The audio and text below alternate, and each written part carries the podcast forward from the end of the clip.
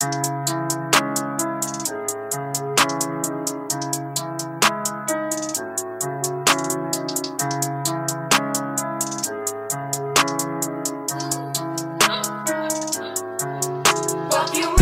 gun, no one that back calling me splurge. Ride me jump right off the curb. Bentley sprint fly like a bird. Spin on the first and the third.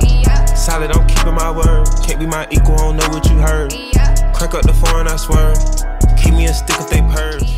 What's going on, everybody? It's your boy Jordan, And this is Desmond. and welcome to episode 190 of Two Black Nerds. That's right. It's that time once again for us to bring you our opinions and our takes on all things fandom, pop culture, and entertainment. As always, you can find Two Black Nerds wherever you get your podcasts. Please make sure to hit that subscribe button and leave us a friendly rating and comment to show your support. And of course, join in on the conversation each and every week by following us on Twitter, Instagram, and TikTok at Two Black Nerds. We appreciate that. Love y'all. And let's not forget to mention we have brand new merchandise that's available now at twoblacknerds.com. Go check out our Two Black Jedi and Sith collections inspired by Star Wars. We got t-shirts, Crewneck City stickers, mugs, and tote bags. So go ahead and place those orders right now.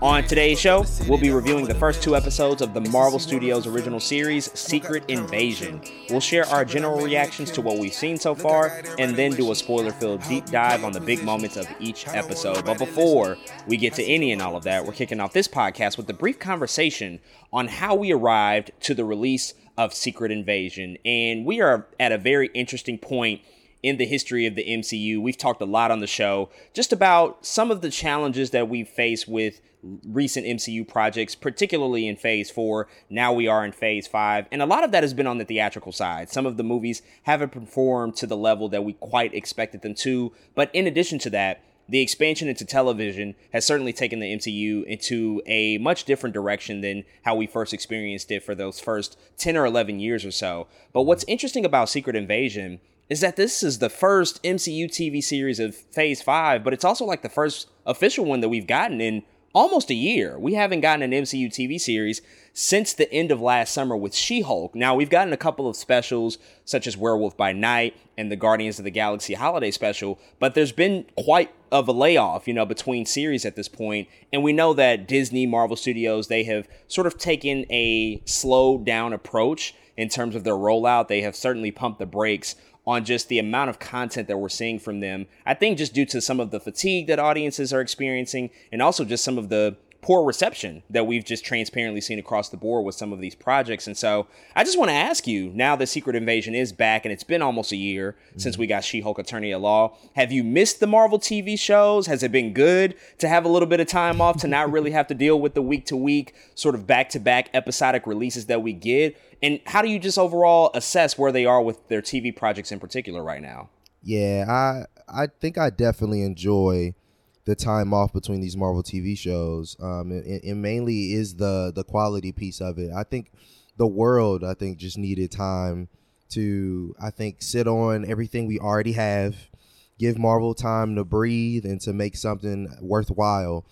I think, and I think that was important, you know, in the in, in the amount of time. Of course, as ingesters of all of this content, there's a part of me that's like, ah, there's no Marvel TV show right now. You know what I mean? But overall, it, it, it I think it made sense um, to have you know a near a year off to uh, for these Marvel TV shows, and so I've I've been I think in a in a pretty decent place uh, when it comes to those, and I haven't really missed it too much. Um, I, I really have been. I think kind of coasting on all the other things I think we have to worry about, um, and all the other uh, uh, content that's coming out because I think a- another issue with with Marvel and some of these other properties nowadays they don't give you time to miss anything. And, and I think that's a problem. You know, you you you you you made. You've always made a great point when it comes to Star Wars. Man, when when Episode Seven was coming out, part of the reason I was so hyped for that movie was because we hadn't got Star Wars in so long and the trailer comes out and it's a good trailer you know what i'm saying? And so it's it's it's another it's the same thing with marvel though. Marvel hasn't really followed that. Marvel hasn't really followed that. And and, and i think these next couple releases will make me more excited to ingest that marvel content. And i think secret invasion is no, no exception. It has been a long time since we've kind of ingested that. There hasn't been too too too many marvel films in the in between and so i think we're in a good spot um, when it comes to I think wanting a little bit more Marvel content in the on the TV side of things.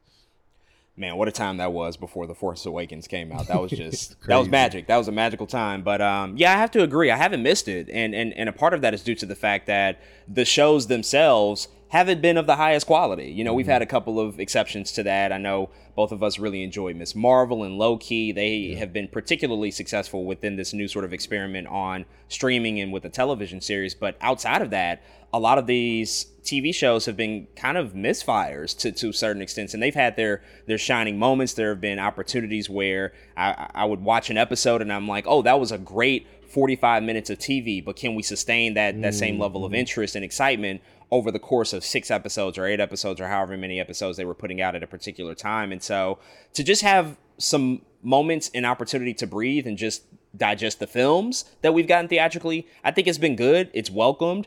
The films have not necessarily hit the high watermark that I would want them to at all particular points in times. Guardians of the Galaxy Volume 3 being the exception to that. But to just like not have to worry about this on a week to week basis has been a good thing. And also, what's really funny and I think interesting about this is that for any other franchise or for any other studio or TV property, we have to wait a long time in between seasons anyway. We have mm-hmm. to wait two, sometimes three or four years in between seasons. Atlanta had a four year layoff, and that yeah. felt like forever, and it was forever. Mm-hmm. But Marvel, obviously, being a much different beast and being a shared cinematic universe, you're telling these one off stories and these crossover stories on a consistent multi-time a year basis. And so i think uh, having that that chance to just sit back and breathe has been a welcomed op- opportunity for sure. And what's i think notable and interesting about secret invasion within the context of all of this is the fact that it is a much more grounded story when we've been getting a lot more of the cosmic MCU over the past couple of years, which I think has also sort of certainly worn on people in terms of what they're looking for and what they desire out of some of these stories. But let's talk about Secret Invasion specifically as it relates to the comics. Now, mm-hmm. in the lead up to the show, we we've been certainly hype about this series just because of the fact that Secret Invasion in Marvel Comics has a big, big, huge history. You know, when it came out, in 2008, I believe it was written by Brian Michael Bendis. It was this huge epic crossover event that essentially touched all corners of the Marvel Universe and comics. Pretty much everybody was involved, every character. The Illuminati was involved, Tony Stark and Black Bolt and Black mm-hmm. Panther. Even world figures were involved in the storyline. You know, you had people like George Bush and Barack Obama yep. that ended up being pulled into the story. So it was absolutely one of those seminal events in Marvel Comics that changed the trajectory of where the stories were heading at that particular time. And so when we hear that they're doing a secret invasion show, it's like, oh, wait a second. This has to be epic. This has to be big. Now, we know the MCU in particular, they've adapted numerous comic storylines throughout their history, but loose adaptations, I think, is the better way to describe them. They haven't right. been one for one adaptations. You can look at Civil War or Infinity mm-hmm. War and say, like, there are very, very notable changes from what we saw in the comics. Now, what I want to ask you is about the Secret Invasion comic and then just the translation to live action. What do you think makes this story so special? And what do you think is the reason that Marvel decided to pull the trigger on telling somewhat of a loose adaptation of the Secret Invasion story at this particular time right now? Yeah, I think, you know, the, the what makes the original Secret Invasion so good is, you know, at the time, just imagine uh, a world where everything you think you know is no longer real, you know, and I think that's always kind of been a good point of storytelling, especially if you have been living with Marvel Comics for all of this time and you you got used to all of these characters, you got used to all of these storylines, and then they're like, okay, now what if we told you some of the people you know and love are Skrulls, and they're not who you think you are, or you they're not who the, uh, you think they are, and so it's it's it just blows up everything and it makes for really good storytelling. In fact, the 2008 run, what I like about it is the the teams we're faced with that get hit with it. It's actually the new Avengers. They're like the first people that find out about this thing. Tony Tony Stark is like, "Hey y'all, we just got back from Japan. Elektra is a Skrull. All hell breaks loose." Everyone's like, "What?" and not only that, but the main problem why they're scared is they say we have we had no way to detect it. I love that because of course all of these big crazy beings, all of these all of the technology they have, You telling me there's no way nobody knew Elektra was a Skrull? And who else could be a Skrull if it's undetectable? That's some scary stuff. And so uh, it, it's just a cool storyline. It's it's the concept of what if aliens have been here the whole time and you didn't know it? That's a real thing in real life. A lot of people believe that. They could be in the ocean that we have uncharted. They could be walking among, among us and we just don't know. And so that just turns out to be a really good story. And I think that's part of what made it special is that big gallery of, of heroes and you don't know exactly who they are. It's just really good story, I think, um, at the end of the day coming into the MCU and in Secret Invasion here, I think what makes this a good time for them is their setup of Skrulls. I think you know we we we we know Captain Marvel isn't a perfect movie. Um, I don't I don't think it's terrible either, but I think they did do some Skrull work. You know, in in that, and they did do Skrull work in in other properties um in the in the MCU. But not only that, now we have become accustomed to a ton of characters and storylines, just like the comic uh, kind of comics have already done. Now we have established characters that now we can say in Secret Invasion in the MCU and it's live action and go, wait, they've been a Skrull this entire time, and I think this they they've just done the groundwork. They've done over a decade, you know, amount of work to to to kind of set us up for the storyline, and I think that that's what makes this uh, good timing, and I think it makes sense. It even falls in line kind of what we've been seeing um, w- uh, in the MCU. It's like, okay, now's now it's time to pull the trigger because the the story just makes sense to do so. Yeah, I think um, uh, in addition to what you said about the comic run as well, and, and sort of echoing those sentiments, it's that paranoia of wait a second, everything that we thought we knew was drastically about to change and the very heroes that we root for on a week to week basis when we're following them might actually end up being the opposition because in the mm-hmm. comic book Skrulls have typically been portrayed as these warmongering villains and, and, we know that in the mcu they have certainly changed how we perceive mm-hmm. them um, and, and, and i think that that definitely just adds a new layer of oh, it's uncertain and it's unclear who the actual hero and or villain is and so you have to ask all these questions like oh well wait a second that, that run that i read for you know a couple of years now now you're telling me that you know this character has been a Skrull for 10 years or 15 mm-hmm. years that just changes the whole dynamic and it creates a really really interesting sort of conversation that you can have just about their place within that story coming into the mcu i think people often forget that I believe for a while, Disney and Marvel Studios did not even have the rights to the Skrulls. I think that they actually were over at Fox for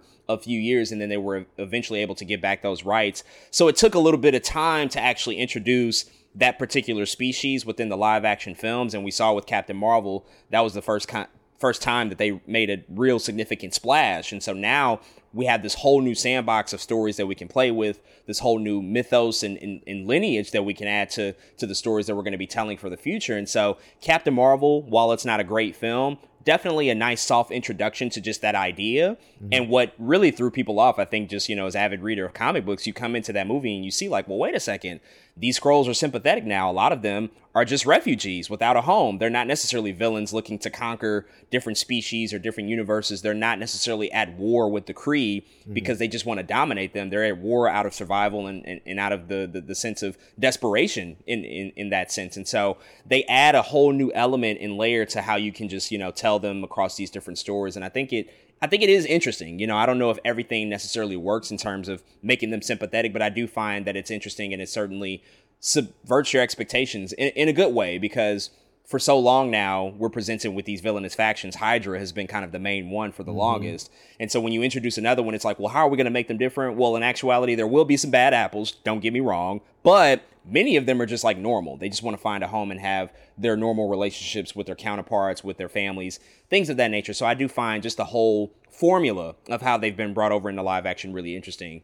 That brings us to samuel L. jackson who has been portraying nick fury for pretty much the beginning of the MCU. He was, mm-hmm. in fact, in Iron Man 1 back in 2008 and appeared in that post credit scene, which really just kickstarted everything and approached Tony Stark wanting to talk about the Avenger Initiative. And from there, I think Samuel L. Jackson has pretty much been in more MCU projects and has made more appearances than any other character. He's just been a mainstay for all of this time. And there's many many funny stories about Samuel L. Jackson and his involvement in the MCU and how that came to be. Just the the whole likeness issue with him being in the ultimate version of the Avengers and basically mm-hmm. parlaying that into a deal, like a nine picture deal. But he's still here. He's still sticking around.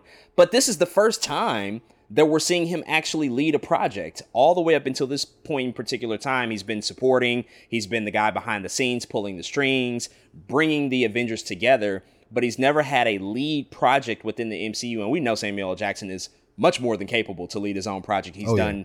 dozens and dozens of movies and, and, and, and things of that nature where he's led. But how do you feel about this kind of being the first opportunity to really dive into Nick Fury? We've gotten parcels of information, small pieces and bits over the course of, you know, his appearances and projects, but now he's front and center. This is his show. This is built and based off of him. So how do you feel about the fact that it pretty much took like 16, 15, 16 years to actually get to this point to where we could tell a solo Nick Fury story? Yeah, I, I love the idea first and foremost because it's freaking Samuel L. Jackson. You know what I'm saying? Like this is a a legend, um, and we it's not very often you know nowadays that we get to see him just lead a project like at all you know for the most part and so at least especially from the tv show side it's not like samuel L. jackson's out here on tv every week you know what i'm saying so it it feels good to see i think or at least to get the opportunity i think to see him uh uh just do what he does best and see where he can take the MCU, especially as a character, Nick Fury, and what he does is already uh he already has a, I think a more mature sense, you know, of who he is. He doesn't have any powers. So he always kind of felt like a of course he created the Avengers, but he's always felt like the big brother to the Avengers, you know, and I think that that can that can feel uh, the same way by this TV show as well. Where this TV show also feels like the Big Brother a little bit. Where this TV show can also feel like it's a little bit more mature than uh, other Avengers content is, and so I, I I really like it, man. I really like even the I really like the promo art too, where the the poster where you could clearly see his face is scratched. I like to me that's the concept. Was like let's take the eye patch off. We're done with the childishness. You know what I'm saying? I, I love that idea because that's what it feels like um, they were trying to do here with Secret Invasion in, in, in Samuel L. Jackson, man. But I couldn't, I really couldn't be more happy to for them to finally give him a chance um, to do this. Like you said, he's been here the whole time, but he's never been the focus. He may have been a component. He may have been, you know, uh, uh, important in some of these other stories. Of, of, of, course, mainly the Avengers, and but it's it's it's his time, and I, I like uh, I like the energy surrounding him. It feels good. Yeah, I think when we look back on all of this, it'll be great to say like, yes, Nick Fury, Samuel Jackson, they finally got their own project. You know, his his biggest involvement, I think, in particular within the MCU, have been the first Avengers movie, Captain America: The Winter Soldier, mm-hmm. and then Captain Marvel. Those have kind of been his meatiest roles up until this point, but he was always sort of playing the second to to, to somebody in the mm. lead position, and so yeah. now coming into it just being the pure focal point, and and a lot of the story really revolving around him and his entire history up until this point as a character, it, it's it's a really profound thing to see because you want to utilize Samuel L. Jackson. He's gone on many interviews over the years, and he's like, "Well, why the hell didn't I show up in Wakanda? You think Nick Fury would be in Wakanda?" and it's like, all right, well, you know, Sam, you can't be in everything, but I get what you're saying. Like, let's yeah. get you more opportunity and time to shine. And so it's just great to now have that moment and, and, and the time that we can spend, even though it's only going to be six episodes, just a chance to dive deeper into him. And I think within these first two episodes, we're already starting to see mm-hmm. a lot of those layers peel back about his character and the things that we thought we knew that might have been a little bit different and, and some of the things that are just adding additional layers and elements to who he is in, in, in that depth and dimension um, to, to really inform some of the choices that he's made over the years is starting to make a lot more sense. And I think that that just provides a richer contextual backdrop to who he is as a character. And that's what these TV shows are supposed to do. They don't always succeed at that, but if they actually set out to do that from the get go, we can see how that actually, you know, sort of starts to reap the benefits of, of just having more time, more hours to really just flesh out that character and that story. But with all of that out the way, let's go ahead and dive into it and actually start to talk about this in detail and officially get into our review of Marvel Studios' original series, Secret Invasion.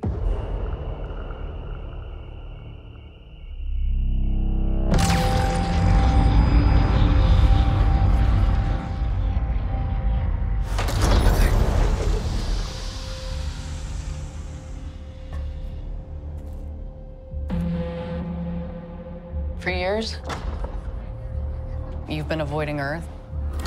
I have called for your help plenty of other times, and you've been pretty content to let those calls go straight to voicemail. Yeah, well, this is different.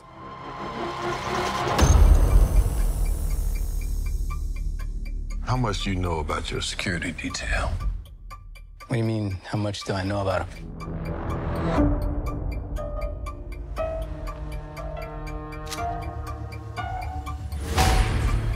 Fury, we gotta be very careful now.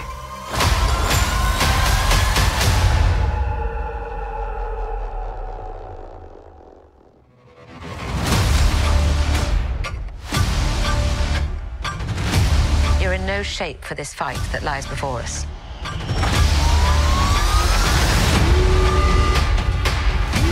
This is just the beginning. This is my war alone. And I'm the last person standing between them and what they really want.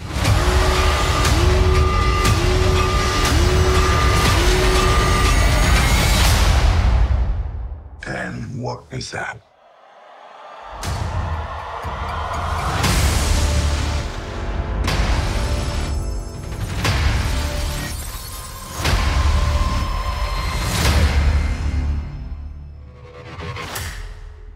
Now, this series is created by Kyle Bradstreet, and all episodes are directed by Ali Salim, and it's starring Samuel L. Jackson, Ben Mendelsohn, Kingsley Ben-Adir, Killian Scott, Samuel Adewunmi, Dermot Mulroney, Richard Dormer, Emilia Clarke, Olivia Colman, Don Cheadle, Charlayne Woodard, Christopher McDonald, and Katie Finneran. So, before we dive into spoilers, mm-hmm. because we're going to do spoilers for both episode one and episode two as a catch up, just want to start with your big picture snapshot of how you feel about Secret Invasion up until this point. What do you think about episode one? What do you think about episode two? And we'll dive into the conversation in a second here and talk about all the details. But just with all of that backdrop, all of that contextual information out of the way, I will pass it over to you. What do you think so far about Secret Invasion? I like it. I like it. I don't love it yet, but I like it. It's it's the MCU. I think has been uh, stuck in a I think fantastical loop for so long because it had to be. You know, this is superhero content. It is what it is.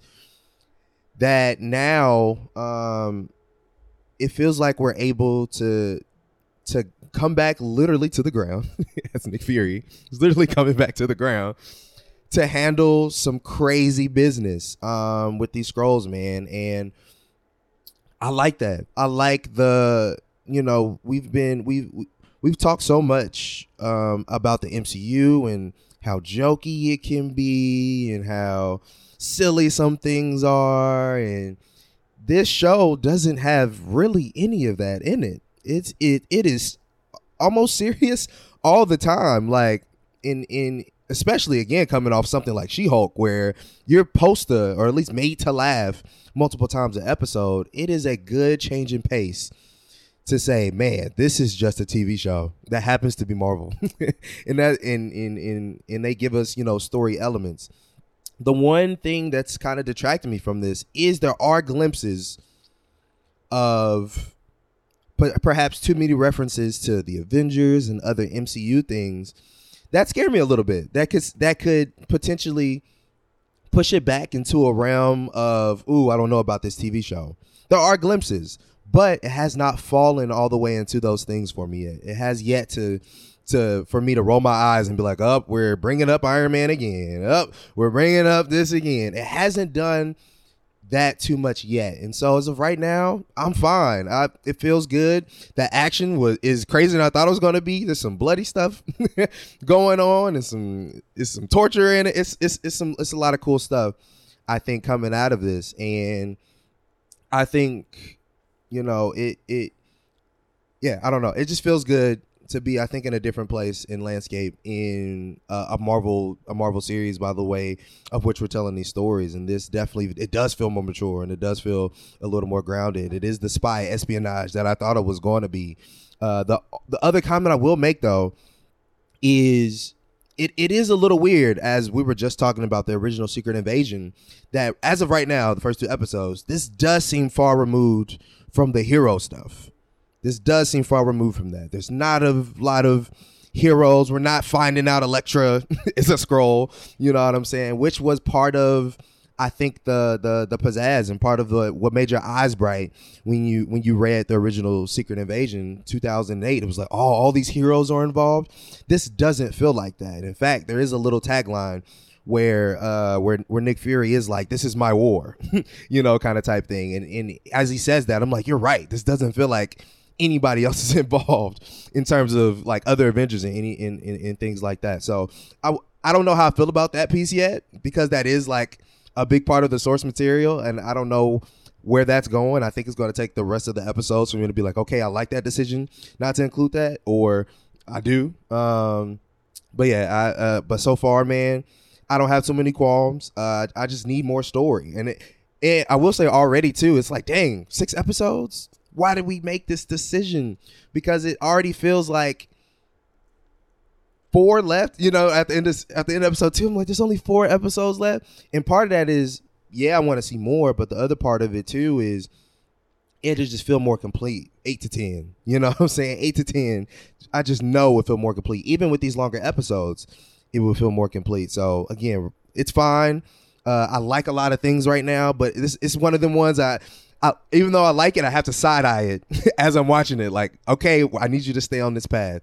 But if they stay, if they keep doing what they're doing, and they can give me some surprises in these next uh, couple episodes, then I'd say it's a pretty solid show, man. But we'll have to see. Certainly. So coming into this, as we already sort of noted, high expectations, very much excited and enthusiastic about it. There was a nice amount of time in between shows to just take a break and get get excited and, and reacquaint ourselves with the MCU. And then also we were starting to hear reports that internally Disney Marvel were referring to Secret Invasion as their version of Andor, you know, which is the Star mm-hmm. Wars series that came out last year. I think one of the best series of 2022 by far. It was just yeah. exceptional.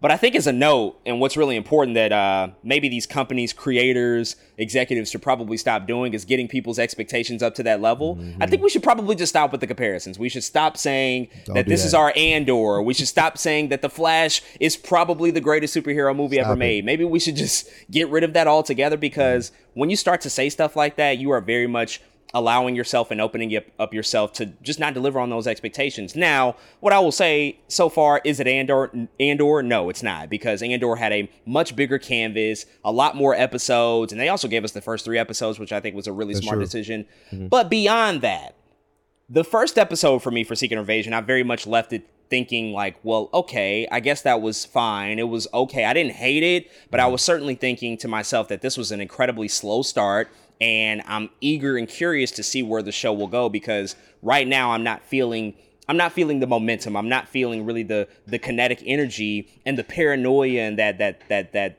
you know sort of vibe and aesthetic of of a spy espionage story that I was hoping to see. Mm-hmm. Episode 2 I think is a huge step up from episode one. I liked episode two a lot more. There were some incredible, incredible character moments. There were some great pieces of dialogue and conversations oh, between yeah. characters, and also some stuff that filled in previous contextual information that we did not know. Because what felt like a disconnect for me in episode one was that we were starting to meet characters and we were to assume a lot of information without actually having the facts. Mm-hmm. They were bringing up scenarios and situations that we were not yet privy to that we just had to just sort of go with. And I think that that was probably a mistake. You know, maybe having the first two episodes at the same time could have helped with just a general reaction because we were meeting people and it's like, oh yeah, this happened to so and so, and this is how Nick Fury knows this person. Mm-hmm. And it's like, well, wait, how did we get here? And then in addition to that, we're often left to rely on our previous knowledge of a movie like Captain Marvel, which I'll be the first to admit, I don't revisit that often. I'm not yeah. watching Captain Marvel for fun. Like, mm-hmm. I'm just mm-hmm. not going to do that because it's not a great movie. Mm-hmm. And so, if you're coming into this either cold or not with a, a, a, good refresher of what came before it, most notably Captain Marvel being the direct tie into this, then you're kind of just like left out there to fend for yourself and just really pick up the pieces for who's who and why does this make sense and why is this character here? Why is Agent Ross involved in this at all. He was just mm-hmm. in Wakanda forever, and so I think that that that disconnect with episode one was very apparent. But two started to rectify a lot of that for me, and I think that episode two was a much stronger outing and has me really really excited because there's some deep stuff that happens in episode two, which if they can keep the keep up the momentum for the remainder of the series, I think we'll end off with something that's really really strong and compelling. Mm-hmm. I do agree that six episodes still feels too short, and I would like to see more, but I think it all depends on the canvas that they use for the remainder of the series because we are getting traditional hour long episodes, 55 minute episodes, Yeah. as opposed to that 36 minute bullshit that we used to get from them like a year mm-hmm. ago. It's like, no, use all the runway that you have because that's going to ultimately serve you better in the future. So, those are all of our general big picture thoughts about the first two episodes of Secret Invasion.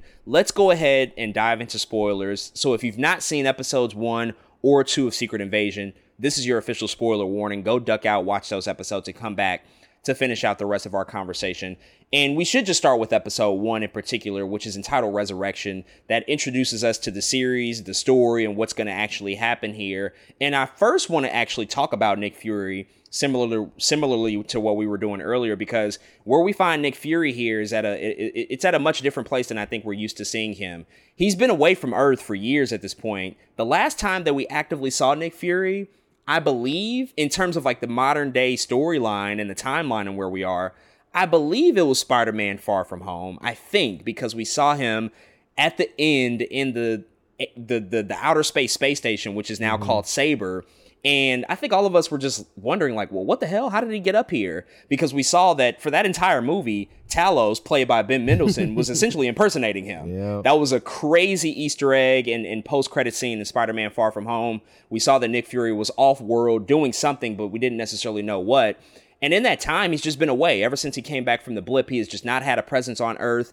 And when he finally does return to Earth in this episode, everybody's throwing it in his face. Everybody's like, Everybody. yo, where the hell you been? Like, now you show up when shit is like mm-hmm. at its worst. Like, you should have been here. We couldn't contact you. We didn't have any means of communication.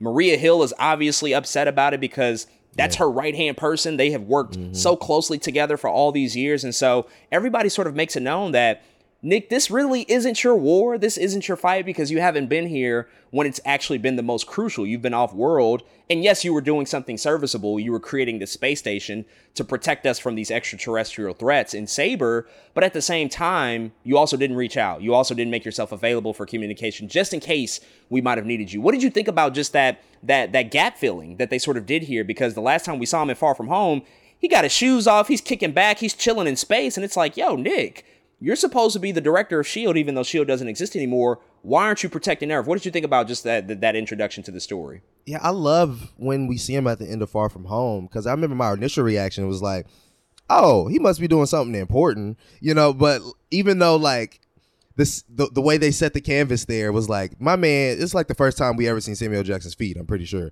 but like he ain't got no shoes on. He's walking through the the space station. I was like, he must be doing something important up there.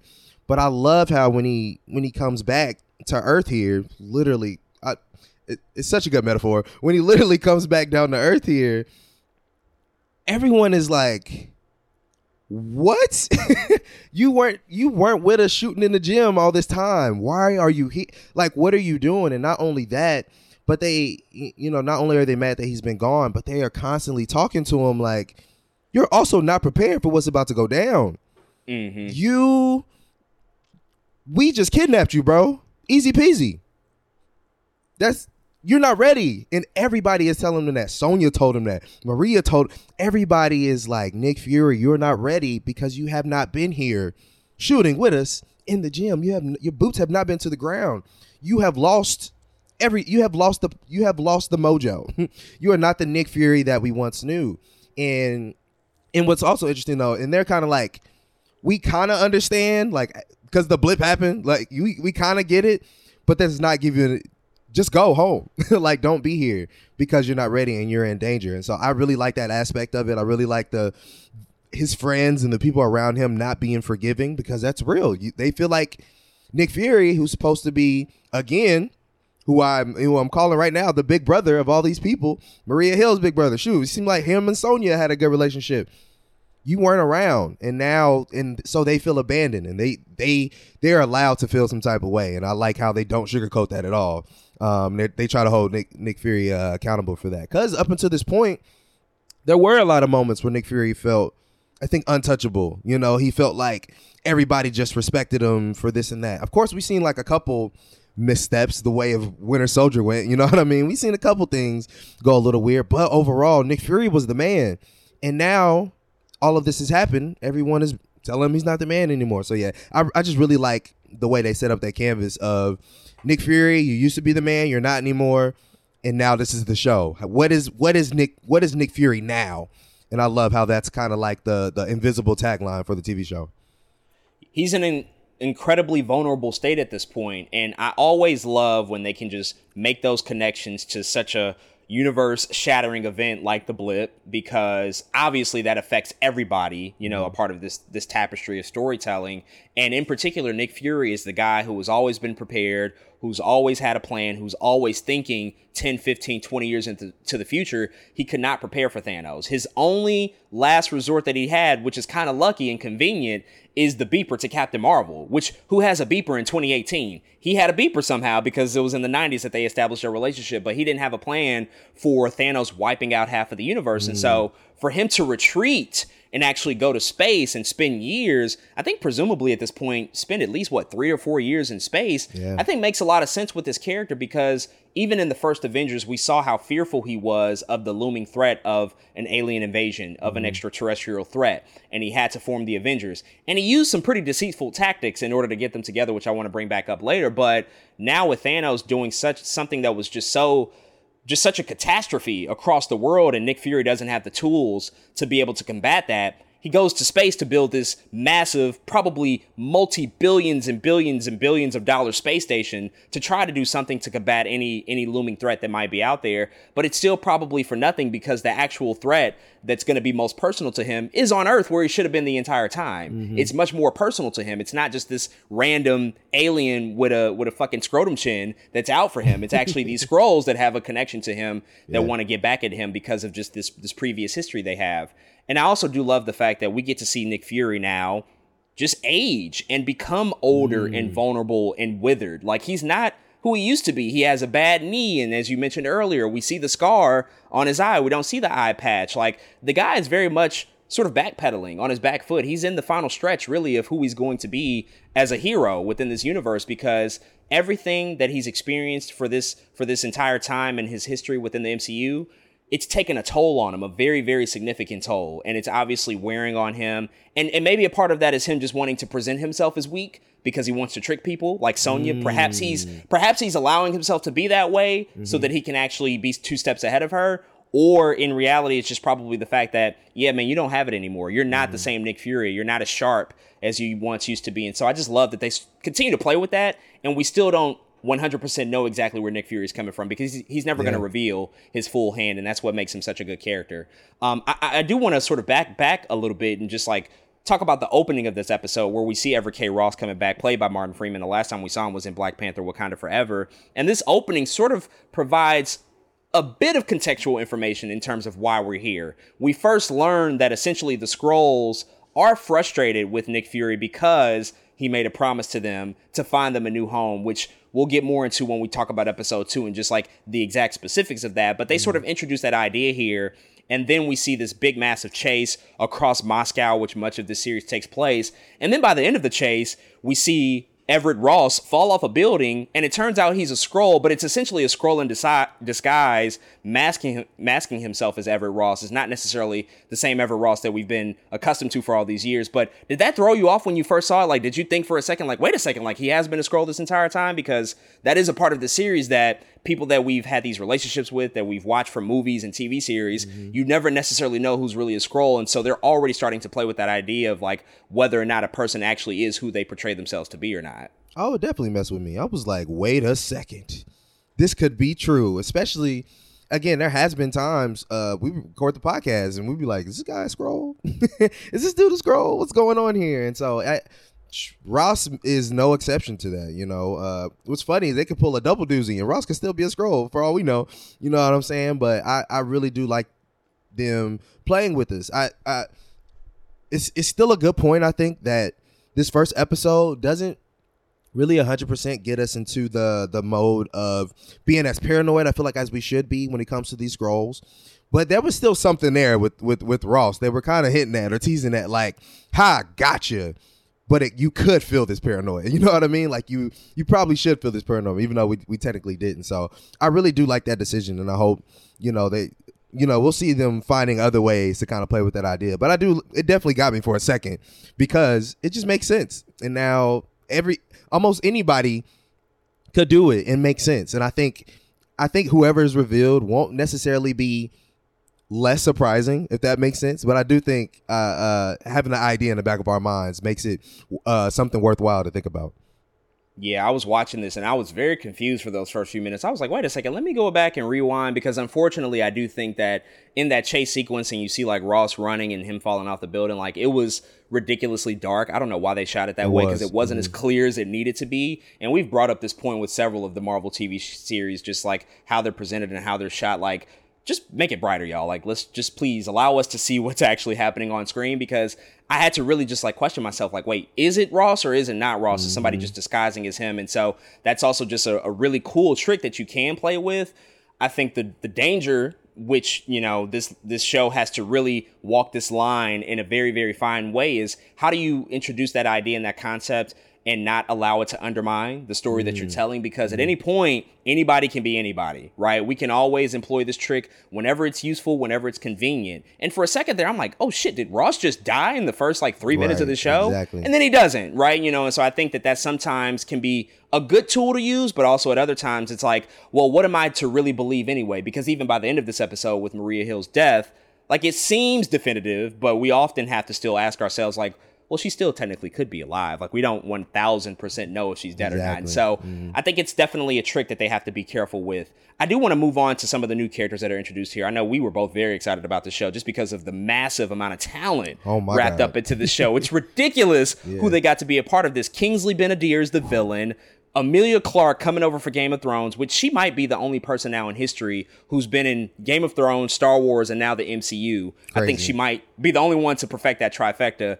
And then, of course, Olivia Colman, likely the best working actress in the world, Academy Award winner, coming in to do a Marvel TV series. Uh, we'll talk more about their specific stories because we learned a lot more about them in episode two. I just want to get your thoughts just about them being here. The fact that they wanted to come play in the sandbox, like this incredible talent, not to mention other people, you know, who are part of this show. Dermot Mulroney and Charlayne Woodard. Like, this is a really, really impressive cast coming in to take on this very grounded, this very mature story within the context of the MCU, which we know is typical to be much more fantastical with other more cosmic stories. What do you think about this just really incredible talent being a part of the show? man uh it's crazy that they that they really pick these people up man I, but i think it makes sense i think they're i think they're doing this because they said let's get some of the best actors for you not to know who they are like who else would be so good at playing these people that you don't know if they're Skrulls or not. And if you do find out they're a Skrull like uh like you said we got Kingsley Ben-Adir here.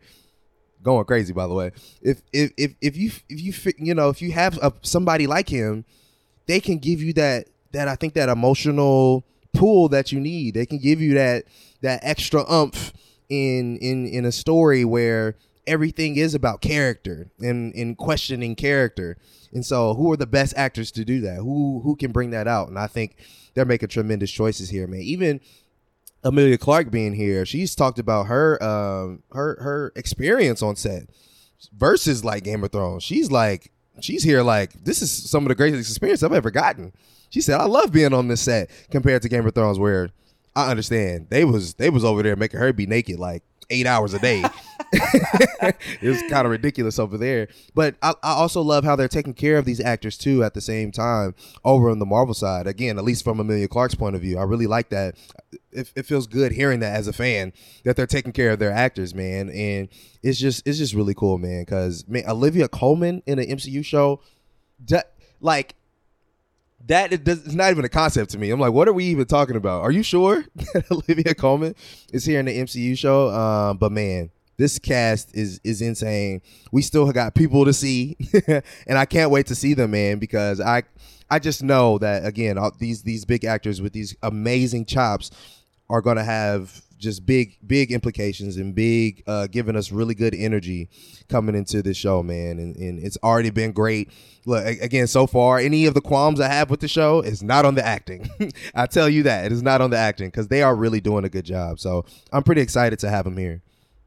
And and by and large, they're using them properly because I think we've seen all the talent in Hollywood eventually sign up to be a part of the MCU. Like mm-hmm. most actors have had some sort of role just because of the amount of projects and the amount of actors that they have to cast. But I've often been let down and disappointed by this incredible talent coming in and just being underutilized. You know, I think we've seen recent examples like Michaela Coel in Black Panther Wakanda Forever. It's like, yo, it's Michaela Coel. What are we She's doing? incredible. Use her. Really, really actually like utilize and lean on her talents. You know, that's just one example. Can't think of any others right now. But to see mm. an Olivia Colman get used in a very, very intriguing and proper way here, actually utilizing her chops and just the talent that she has as an actress, it's satisfying. Emilia Clarke, seeing her have a, a pretty weighty role here, it's really mm-hmm. good to see. Kingsley Ben-Adir, who I think still has a long trajectory ahead of him and has only done a few things up until this point, we're seeing what he's capable of, right? And so I think mm-hmm. that that's equally as important to not only casting them, but also making sure that, like, okay, we're going to use these people and we're going to use them to their fullest capabilities. And so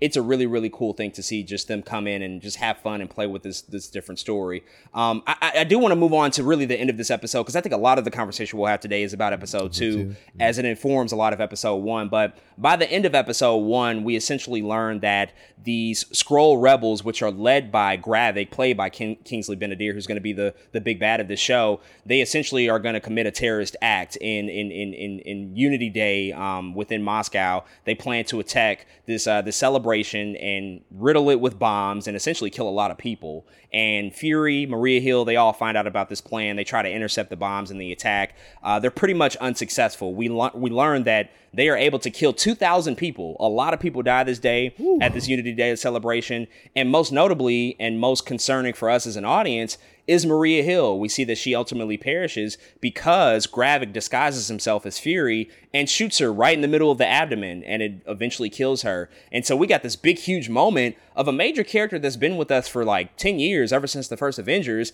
and we've really known her for her relationship with Nick Fury within this within this particular canon of storytelling. And now he is the one that is having to console her in her final moments of life and she's also simultaneously thinking like wait did you just kill me? Like we just mm-hmm. we just had this whole conversation and you're the one that killed me? And he's like trying to reaffirm to her like it wasn't me it wasn't me it wasn't me. So it was a really really impactful and i think emotionally profound moment but what do you think about the death? What do you think about her ultimately making her exit from the mcu at least presumably for now? And do you think it was justified? Were you actually satisfied by her conclusion to this story because I know there's a lot of Maria Hill fans out there, a lot of diehard loyalists because she's been a ride or die for Nick for so long and they pretty much dispatched away with her in the very first episode. How do you feel about all that? Man, what a crazy, like you said, emotional moment because Maria Hill has also been here a very long time. Um, and I think, I think as personal, they're, they're trying to make this story very personal to Nick Fury, and they are not failing. Like it's it's as in the position that he's in, you already know he's not attached to that many people, right? And they're like, okay, how can we write this story to take away as many people from him as possible? And you know, the Talos is already by his side, you know, which is you know a, a, a friendship there. But Maria Hill has been his ride or die up until this point, and so it, it's heartbreaking when you get the moment where she's like, "It's it was you." You're like, "What?" No, wait a second. That it hurt. It hurt me. I was like, "No, no, no, no, no. Are we serious? Is this really ha- like? Is this the way she's gonna she's gonna die thinking that it it was it was Nick Fury that killed her? That is the saddest way for that really to go down. So I actually think that was really well done because of the emotional pull there.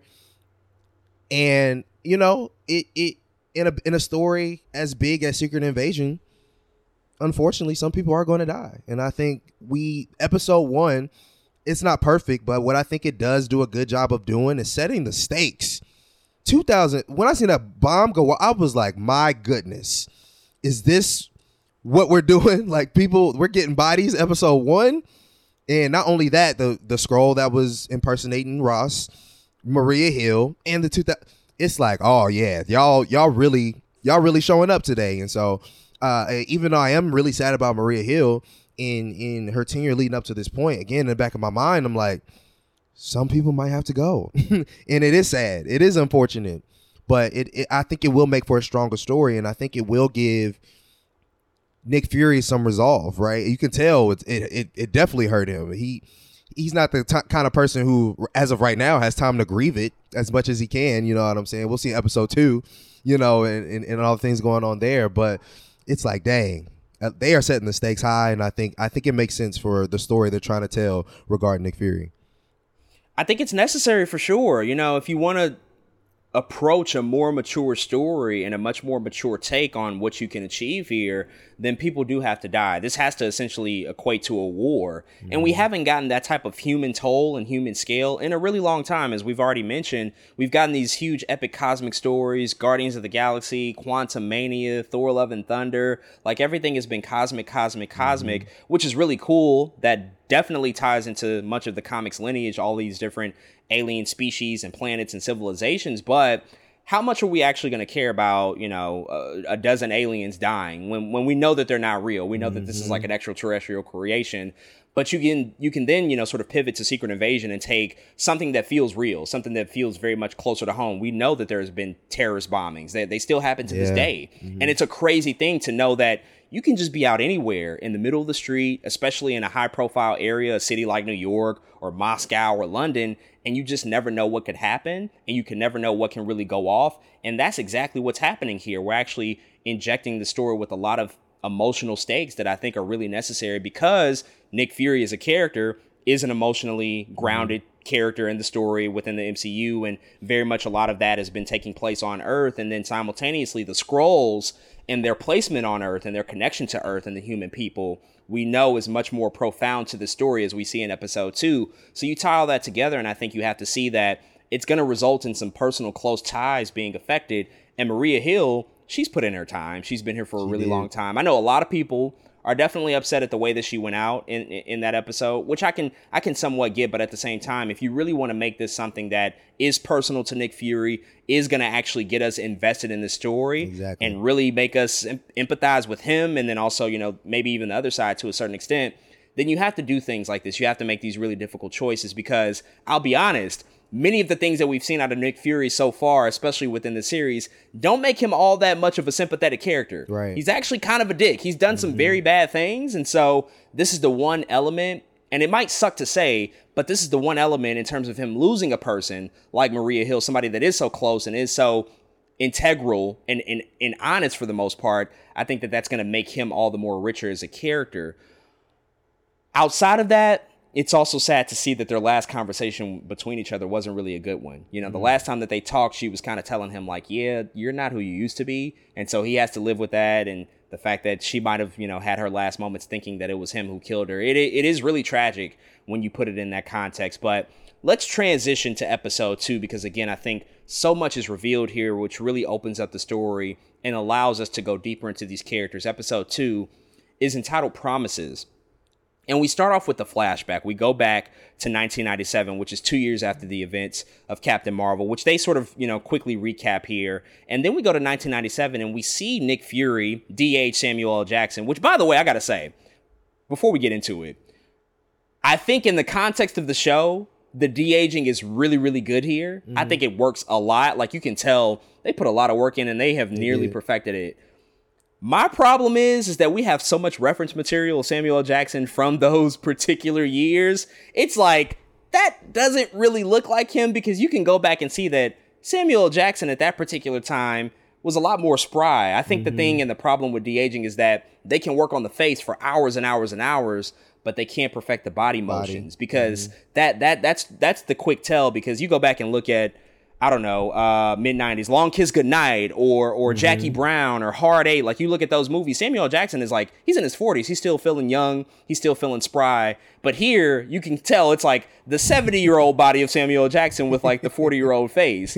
There's a bit of a disconnect. They they it's almost like using the the the, the skin smoothing effect on Zoom to make mm, you look mm. younger. You know, yeah. it's it's kind of the equivalent of that. But mm-hmm. I do give him props. But that's you know a little bit of a tangent. I I, I do want to go back to just like what we're introduced here. We we find out really the the central premise and conflict of this whole thing.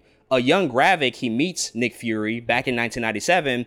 And we see Nick Fury give this really impassioned speech about working with the Skrulls and promising to find them a new home because they are displaced, they are refugees. But in exchange for finding them a new home, he wants them to work on behalf of S.H.I.E.L.D. He wants them to go undercover, live on Earth, operate mm-hmm. as S.H.I.E.L.D. agents, political agents, have normal lives, essentially to give him intel and information about potential threats that might loom in the future. And now we have so much more information about their existence on Earth yep. and how they've worked directly with him. And Gravik's whole beef is the fact that Nick Fury didn't deliver on the promise that he that he told him as a child. And Gravik has also experienced a traumatic event because his parents essentially were murdered because of the war between the Kree and the Skrull. And so this young kid is angry and he grows up with a grudge. And we see that he's now become a monster of Nick Fury's making. So what did you think about just that canvas that they painted out in the relationship between those two and how they made it so personal between Gravik and Nick Fury? Yeah, it's it's it's I think it's a I, I love when the hero creates the villain because it, it just gives you more to chew on. It gives you more uh, uh, reason to to say, oh man, maybe Nick Fury uh, kind of messed up here, or maybe he didn't really deliver on his promise. Because technically he didn't, right? Uh, and to Nick, to Nick Fury's side a little bit. How the hell Nick Fury gonna find a world for these people to like the fact that he even made the promise in the first? I wouldn't have even made that promise, bro. Like I'm just a Negro Yo. on Earth in '97, and I'm promising some aliens I'm gonna find a new world for them. Who did he think he was? I don't know who he thought he was. Like for real. Like is he? He was leaning on that Captain Marvel bag a little too much there. He thought he thought she was gonna pull through and she couldn't. and she and we know she is such a she's a floater. Captain Marvel a floater. She gonna go wherever she want to go. There's no like it's just crazy that he made that promise in the first place, but it gives some real tension to um to Gravik. It really does cuz he why wouldn't you be angry? Why wouldn't you say we you made us to work for you all of this time and you still haven't delivered on your promise? Not only that, I already I'm already mad. My parents already ain't here. I'm already upset, and so I can I can I can see that bubbling, bro. It's not like I have a feeling that the shield. I have a feeling that shield did not say, "Hey, Skrulls, here's some therapy." I have a feeling they didn't do that, and Gravik is a result of that. Gravik Damn. is still processing all of this. He doesn't. His people don't have a home. His parents aren't here. He was already rebellious. You know, them talking about what's her name. Vara was already talking about the ship and stuff. That he's a smart kid and all. That that energy has to be directed posit- positively, and it clearly wasn't. Um, and so it makes sense how all of this is bubbling after all of this time. It really does. And so I I, I like this. I like I love when the hero creates the villain because it just makes sense and it makes you it makes you uh uh really think about what what everybody's willing to do, what Gravik is willing to do, what what what what Nick Fury is willing to do, how it's going to go down. Because as you said, Nick Fury is an asshole at some points in time. But also, when you do make a promise like that and you don't deliver, now I can't I can't view you as the hero completely. You know what I mean? I can't say you were in the right completely. Now all I can say is Gravik is definitely more wrong for killing all those people. Absolutely. That's what I can say. I can also say of course Nick Fury has saved the world and of course he has good intentions, but he wasn't right in that moment. And I think it, it is all it takes is in that moment to create a problem like this. And so I, I really love that idea. Yeah, very well said. I mean that that that one statement, that one impassioned speech that he gave, created a very monstrous problem for him that is taking shape in this current present day storyline. And we have known Nick Fury to be a little manipulative and and, and, and is mm-hmm. willing to say things that aren't one thousand percent true or backed by actual physical evidence or the ability to pull through and deliver. I mean, you go back to Avengers 1, my guy used bloody Captain America trading cards to get the Avengers to assemble.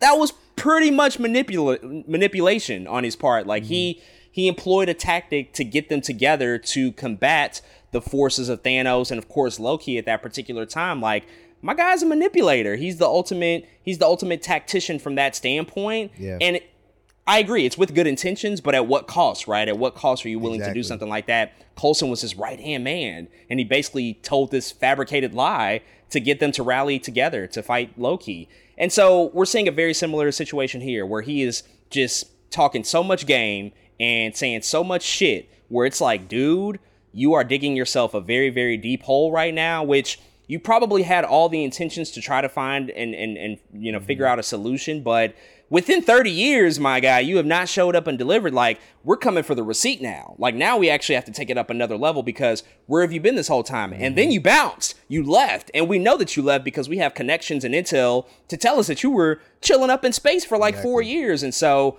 now we're pissed. Now, now there's not going to be any more patience. Now we're going to take it to you and we are willing to sacrifice people, which is that that that that's what take Gravik, you know, takes Gravik over the line to, to, to more villainous territory because he's willing to kill people in order to prove his point and ultimately start a war between Russia and the United States to find his new planet on Earth itself. He wants to basically wipe out the human species, and so that makes him much more more monstrous in that respect. Um, moving on here, I want to talk about the next conversation that happens in this episode, and that's between Talos and Nick Fury on the train. Nick you know, Fury they they eventually run into his- run into each other on this train had to be ride, and this is a much more quiet moment in the episode, but it ride in the allows us to peer more into Nick in Fury, his upbringing, who he is as a person. And I love those moments. We we got something similar now Captain America: The Winter Soldier when he was talking about his of who his father and the lunch is and why bag and riding the elevator every day, being that elevator operator, and then eventually carrying the gun. That was a small moment to to provide a window, And now, provide a I'm window sure he into the some inside type of of who he way is as a person and how he was raised. And now we go even deeper on here. this He talks about his and mother being able and to riding on trains very similar to the ones that are on now, and having to ride into the into and the Negro not have to go through the things that he had. and Like not he's having like, access I to good food understand and good water. why I am the way I am. fried chicken. But now y'all get to be whoever the heck y'all wanna would play these games with each other, like tell me something that you don't know. y'all get to kinda be more free that story to make a point a to little bit, right? to- He's like, to try to get information about the Skrulls and, and try to find out more about their portraying a white man right now. why they're here. I don't think you understand the happened. threat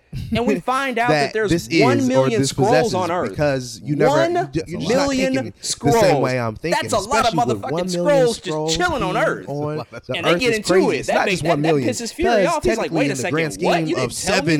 How do you billion people being on Earth. One million doesn't sound like a lot, but it does because the even tolerate Skrulls each other. have How do you expect us insides to to everything. you all? They just go Partially back and forth and have this because of really, Nick really Fury. Good, A I think mil- good a million is dialogue. Talos is making really good points. This is like, not just you were the host. You invited us. And working at the is like, bank, you know, well, the you know what I'm can set the saying? These are and he was like, probably well, the host left, so what, world what the fuck? Like, leaders. These is probably Just bar after- military Yeah, we prime officers, ministers. prime yeah, they've ministers. infiltrated all levels. This is not a normal crescendo of that million. You know, but- in a good place. I'm in Kansas City right now. There's probably point, two million providing people insight into who he is overall. Kansas City, he's the way Kansas, Kansas, but then Tennessee, Missouri. Two million people. You're like, dang, that's not a lot. It is if you take all these people and insert them in the most powerful positions in the world. It absolutely is. So like, it, it it's crazy because they both are making points, and I, I I really love when people can make metaphorical setups to the grand scheme of what the story is going to be because that story was really good that he told man into asking tell me something i don't know and it it it it, it, it I, I yeah, I just see both sides. I see why Talos is mad. I see why Nick Fury is mad. And when you can see both sides, that makes for a good story, makes for a good scene. And the acting, what Samuel Jackson was doing there was great. It was great. It was really good. This is what I was here for. I was here for Samuel Jackson in his acting to do what he needed to do, and he did it in that moment. And it is it was just very well done. It was very well acted, very well written. That's a good script to me. That's a good screenplay to me. The way they were talking about that, and so I, I was I was just really I was really happy to see that scene and the way it turned out because I was like, oh yeah, now we're here. This is this is what I was looking for.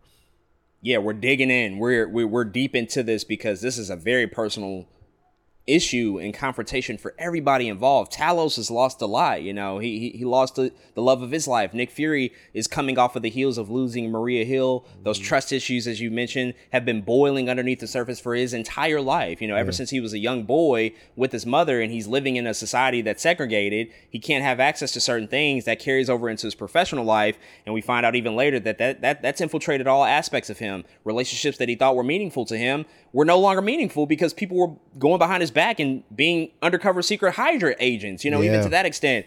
And you, you add that on top of the fact that they're in Moscow, which Nick Fury is a what six foot three bald headed black man walking around. he stands out like a fucking sore thumb, and they Yeah. and they call attention to that. I love that that he is incognito and undercover. But anytime somebody's like, "Yeah, do you know a black American?" It's like, um, I think you'd be able to find him if you looked hard enough. Like it's not going to be difficult to spot in Moscow, Russia. Like they're calling attention to all those things, and I think it's just really expertly done. And then on Talos' side again, frustrated and angry because his right hand man, Fury, the guy that he's supposed to have the closest relationship in terms of a human being, mm-hmm. just hasn't been there for him, has not been by his side fighting this war, has been vacant and absent throughout these past three to four years. And he's like, dude, you told us that you were going to find us a home, and it's been a really long time.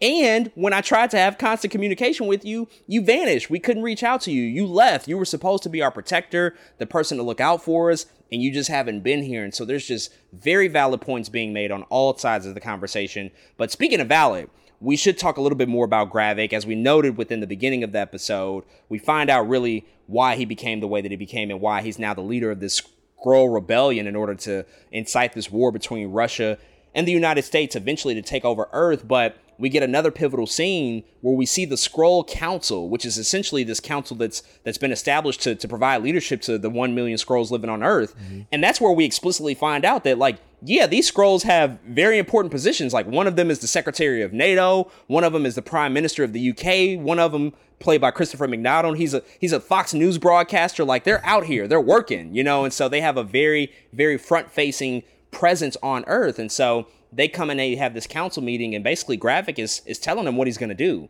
He's like you know you guys are going to submit to me. We're going to incite this war. This is going to be our home planet. And if you don't side with me then it's probably going to be an issue for you.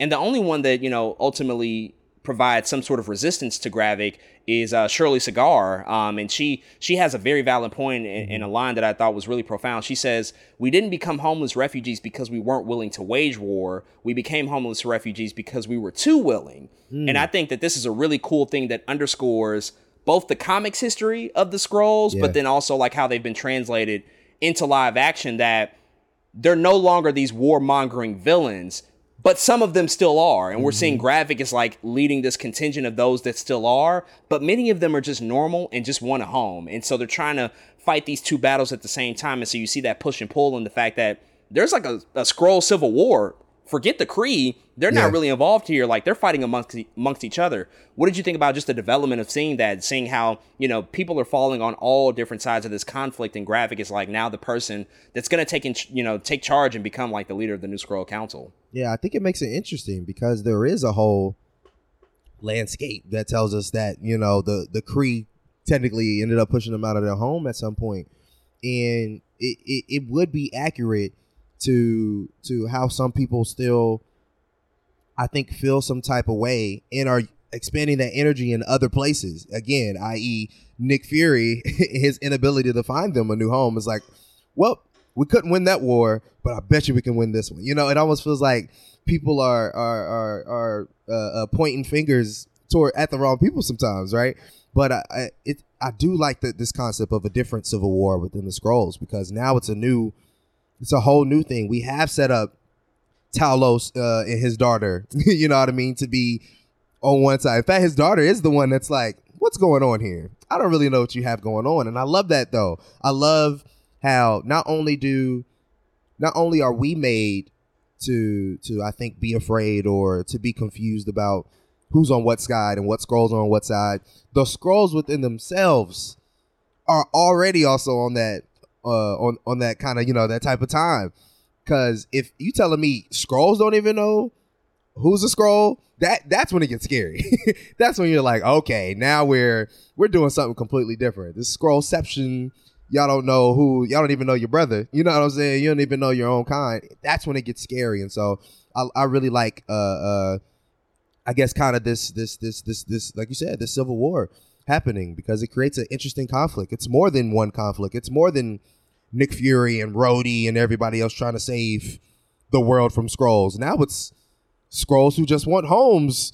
Not they don't want the other Skrulls to destroy this home that they have, you know, kind of built. And so, yeah, it's. It, it, I think it makes for good storytelling, and it makes for uh, eventually again what could be a, a, a, cool war to watch. Unfortunately, I know it sounds terrible, but it, uh, uh, but it, it's going to be fun a fun thing to see go down to see who's who's the main players. We see most of the main players, right? But to see how it goes down and to see who turns to what side, I think I think it'll be very interesting.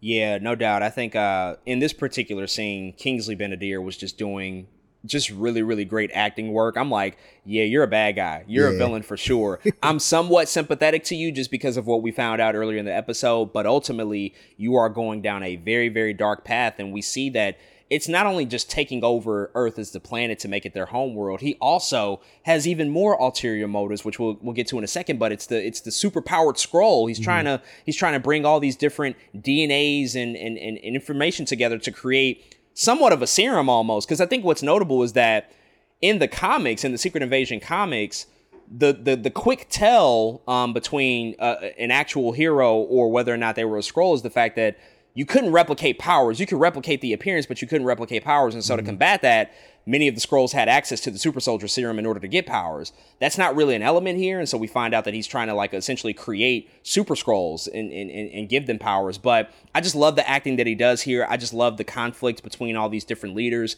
of the Skrull and just the different ideologies coming to the forefront. And you know, Shirley being the one that's like, I'm not going down this path with you because I don't agree. This is how we kind of ended up in the in the position that we're in in the first place. Exactly. We have to do this in a more peaceful means. And he's like, now fuck that. Like we had the one guy who was looking out for us tell us some false bullshit and it's time. Like i'm i'm of age. I'm ready to make this happen. I'm going to lead this into the future and make sure that i can pre- preserve our society and our species. And so it, it, it's just many different ways to look at it and, and ultimately paints a, a, pretty horrific picture mm-hmm. in terms of like what he's willing to do in order to achieve his goal. I do want to quickly talk about sort of like not the next scene, but one one of the key scenes in this in this series, and it, it and it's connected to just the tone of what we're experiencing so far. Because when we see Olivia Colman come back into this episode, Falsworth, she has a Skrull in her possession, and she essentially commits torture on the Skrull. And Olivia Colman is having too much fucking fun in that so scene. She fun. is chewing it up. but in addition to that, we also see Gravik infiltrate that facility mm-hmm. in order to rescue him. And this show immediately gets pretty bloody, pretty graphic, real fast. There's gunshots, there's knives, there's yeah. bullets, and just all sorts of stuff happening. And I was watching it like, oh, well, wait a second. I didn't expect it to get to this level of violence, this mm-hmm. graphic violence. Like, it's not the most hard R rated R stuff that we've ever seen, but I think it's certainly different than what we're accustomed to with the MCU. What do you think about just the the usage of violence here? Also knowing that 2,000 people died, there is a high body count, and how that just ties into what this show is trying to set out to do anyway. It, it's more of a, a spy craft espionage story to begin with, which is much more grounded, much more closely related to to the political unrest that we're kind of experiencing within this story. How do you feel that they're just you know sort of bringing all that to life and how they're communicating that through the different action beats and, and action moments throughout this episode? Man, these popular, I think, spy and espionage movies are not rated PG. You know what I'm saying? They out here being rated R. People die in these espionage movies, and I think Marvel recognizes that in their, in, in and I think they are trying to again slowly but surely push that envelope because we got some stories to tell that are ha, kind of have to look like this, if not worse than this. Quote, I mean, Deadpool and Wolverines, and it's like we we have to it's time to push that envelope. So, uh, Daredevil Born Again is coming.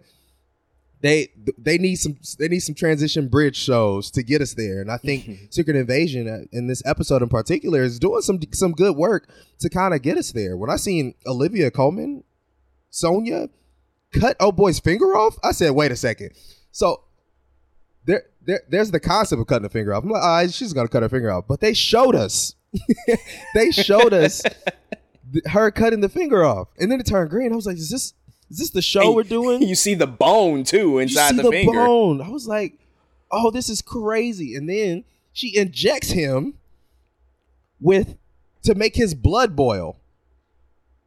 Like, what MCU is this the same?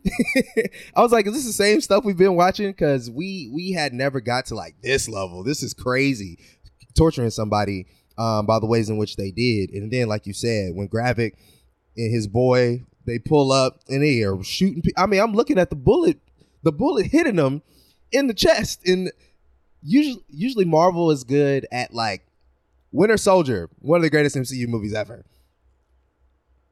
You don't see like blood splatter. You know what I'm saying? Like the hand to hand combat is amazing. You could clearly see niggas are getting fucked up. But this is like we are seeing bullet holes and blood and people cutting people's fingers off, and it's I just I I didn't know. I didn't know. It's what I wanted, and that's what I was hoping we would do.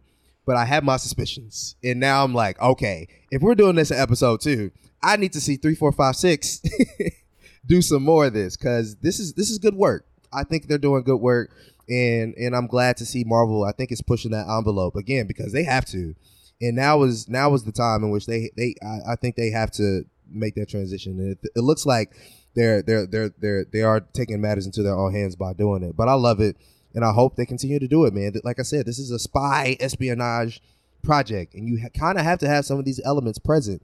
They could have they could have shied away, and they could have done these things, but less blood, not showed us the finger get cut off, but they're doing it, and I love that they're they're taking the swing here.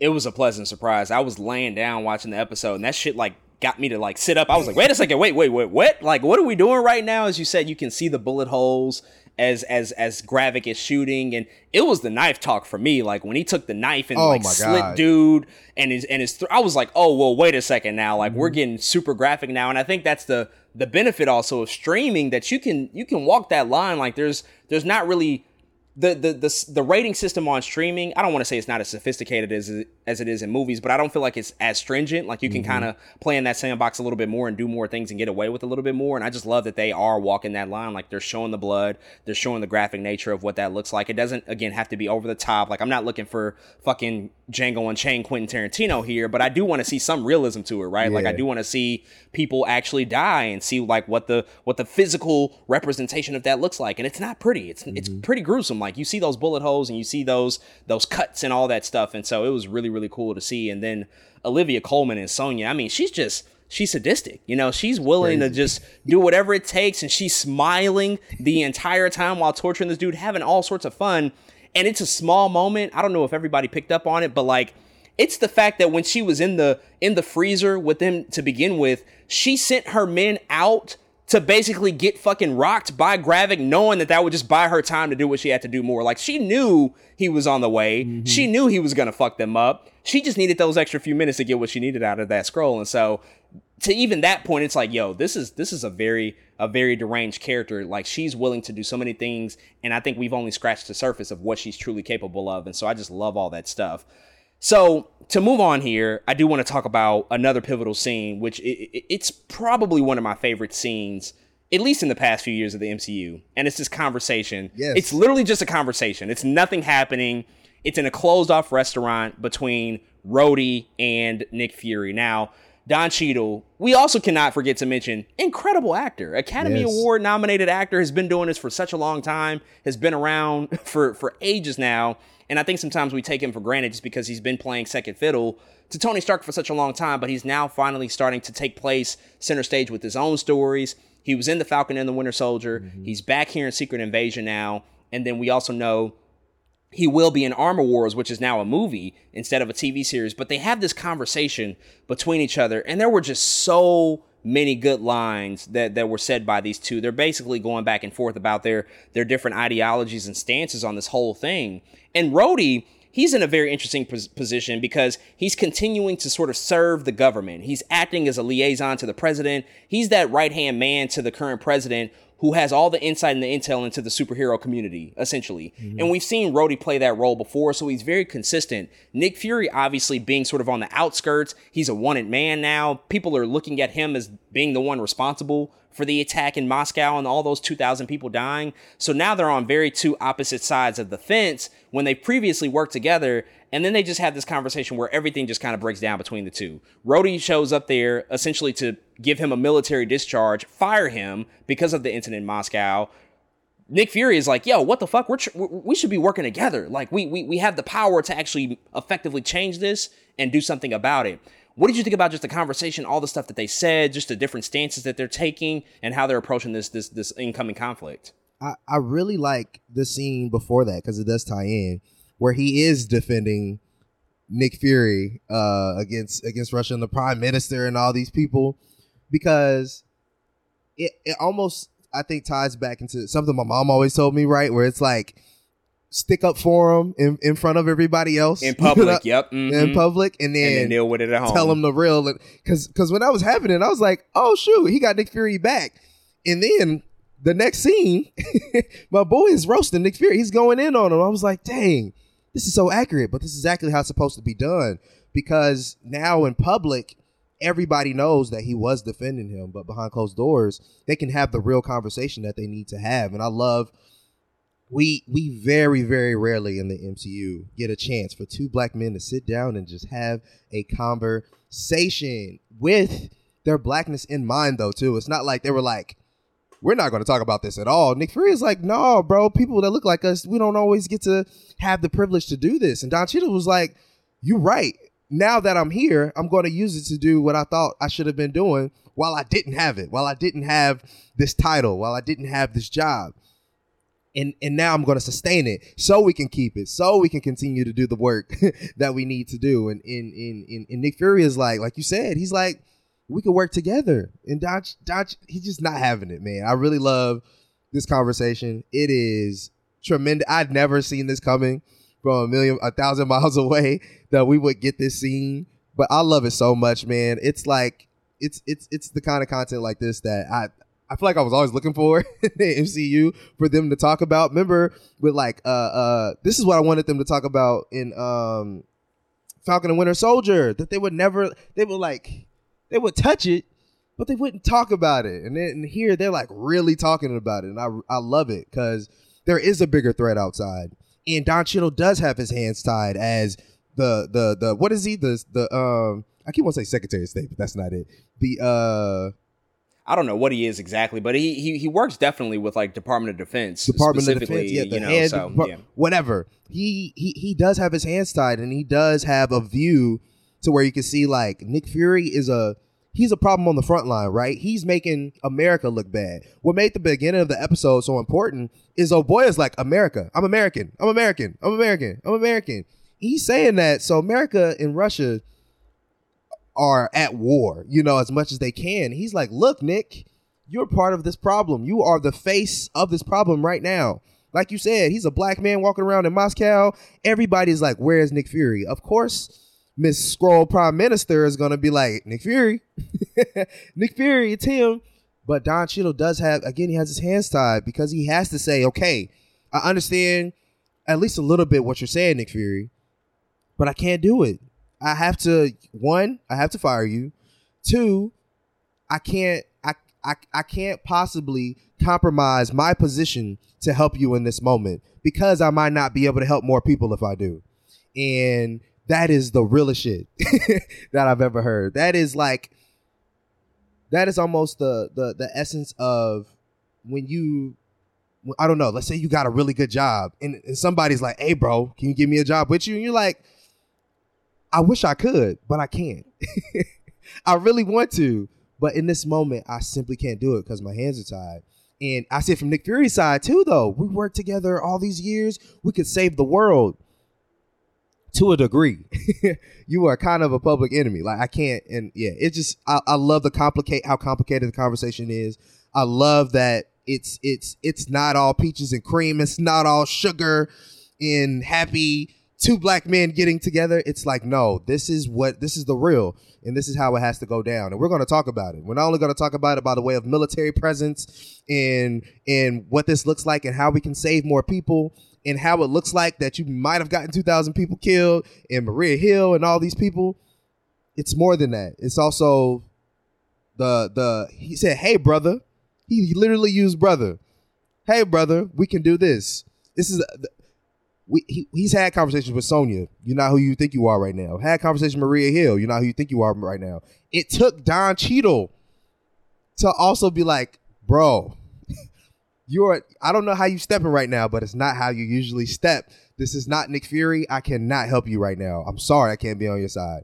This is like the this was like the, the third nail in the coffin to me. It was like Nick Fury, bro. I'm sorry, but you are not the guy at this point in this moment in time. And I absolutely love the conversation that they were having. Ten out of ten he needed it he, he needed it to come from somebody who who he thought would be on his side and and wrongly assumed that that would be the case because it was not you know Rhodey said it literally. He said we protect the planet by protecting our seat at the table. That's how we make sure Bar. that this can continue. And that's that's an incredible point to make because he's right. He is a thousand percent right. And again it's consistent with this character. Rhodey has always been the team player. He's always worked alongside the government and been on the inside helping out in any way that he can. And some people might look at that as like, oh damn man, you're kind of you're kind of being a little bit of a traitor here mm-hmm. if you're working with the government, going against your your comrades coonish. in battle. A little little coonish, you working for the white man. Like, mm-hmm. all right, fair enough. You know, we saw what you were doing after Civil War, working on behalf of the government and you know threatening to lock up the Avengers if you found them. But at the same time, Rhodey is also thinking about the long game as well. And I think in this particular instance, removing it, you know, from the previous things that have happened with the Avengers, this one, I think he absolutely is valid in what he's saying here. That doesn't make Nick Fury necessarily wrong mm-hmm. to- in, in totality, but that doesn't make Rhodey wrong either. And all the stuff that he says is absolutely true. Like, yo, this is a bad look right now. This absolutely looks terrible on you. And by the way, you kind of did this, my guy. You are responsible in part for this because another bomb that's dropped in this conversation is that Rhodey knew about the Skrulls for like 15 years. Yeah. He's known about them this entire time. So this is not new information to him. And Nick Fury is surprised to find out about that. He's like, wait, you knew and you didn't say anything? Rhodey's like, yeah, you know, we were brought into a presentation. I was privy to this information. I kept it quiet because ultimately they have to keep it quiet. And that also lends to another point of the conversation where, you know, Rhodey's like, well, maybe we can call our friends. Because, of course, I know a lot of people watching this are like, well, where are the Avengers? Why don't they just show up and combat the threat? And Nick Fury's like, well, no, if we do that, if we call them, not only do we compromise them and allow them to possibly be rec- replicated by bad Skrulls, but also it reveals that Skrulls are present to begin with. Mm-hmm. It reveals that they're actually living on Earth. And that's a very valid thing to want to protect and keep secret. And so all these things are being said. So much information is being conveyed. There was the line about wrestling the power away from the mediocre Alexander Pierces of the world, which Alexander Pierce, that's a direct tie in from Captain America the Winter Soldier, played by Robert Redford, which I thought was an incredible line to say because Nick Fury also had a super close relationship with Alexander Pierce. That was somebody mm. that he trusted in yeah. Hydra. And mm. then he mm. realized, like, wait a second, not only are you not on my side, not only are you working on behalf of Hydra, this terrorist organization, you also fucking suck. So I need to be the one in power. and then the blackness comes into it, as you said. Yeah. And now they're talking about having that seat at the table, preserving that power, making sure that they maintain it. Nick Fury is basically working on outside the system now. Rhodey is working inside, trying to keep it. So we're at a standstill. We're at an impasse at this point, and that just leads to that leads to Rhodey discharging him and firing him essentially from this mission it was incredible. It was a great scene. This this type of stuff is like it's it's walking that balance in a very very expert way because exactly. I don't think it's pounding you over the head with it. Mm-hmm. It's just it's just making everything real. It's it's it's it's fully utilizing the characters that you have at play and just putting the color and filling it all in because we as black men we can sit here and assume these things in our head and, and have those conversations but for them to directly address it and to do so in the way that they did i just thought was it was it was tremendous it was amazing and just excellent work on the on the parts of Don Cheadle and Samuel Jackson here. It was it was really it was really kind of the best work I've seen out of out of two actors in the MCU in, in a minute now. Yeah. So it was great to see. Um, I do want to talk about Gravik's other plan with this with this super super Skrull sort of backdrop and, and what he's trying to do here. There mm-hmm. was there was a really pivotal scene where we see Gaia who's kind of like working as a double agent. We, we don't really know how to feel about her at this point. She's yeah. kind of playing both sides. You know, she still obviously is very close with her father, Talos, but she's also kind of working alongside Gravik right now. So we don't really know how to feel about her. But there was a really key scene here where she finds some informa- uh, information about Skrulls who've been co- collecting different – different alien parts from all across the universe to create these superpowered Skrulls. We see on the computer screen, there's information about Groot, there's information about a frost beast from Jotunheim, there's there's a, a name check of Cull Obsidian, who we know is a part of Thanos' Black Order. Mm-hmm. There's also a name check of the Extremis superpowered weapon that was introduced in Iron Man 3, mm-hmm. which I think a lot of these things are kind of just like loose threads that haven't been wrapped up. Like Cull Obsidian's arm in Avengers Infinity War got chopped off, and it's just like in the Antarctic Antarctic somewhere. Well, maybe somebody went and picked that up, and maybe they can use it for something, right? Yeah. And I think that that's just like a cool tie-in and ultimate in, in, in, sort of like information that that can be used to create what I presume would be like super Skrulls and, and the DNA of all these mm-hmm. different alien parts. What did you think about that? Do you think it's ultimately going to result in that? And, and, and will we likely see super Skrulls? And then the other thing I just want to like quickly tack onto that question. Do you think that this could potentially tie into what we might see with the Marvels coming out later this year because mm. I think that there have been a lot of references to how closely these two projects are related. So I'm wondering if maybe the threat here carries over into that movie.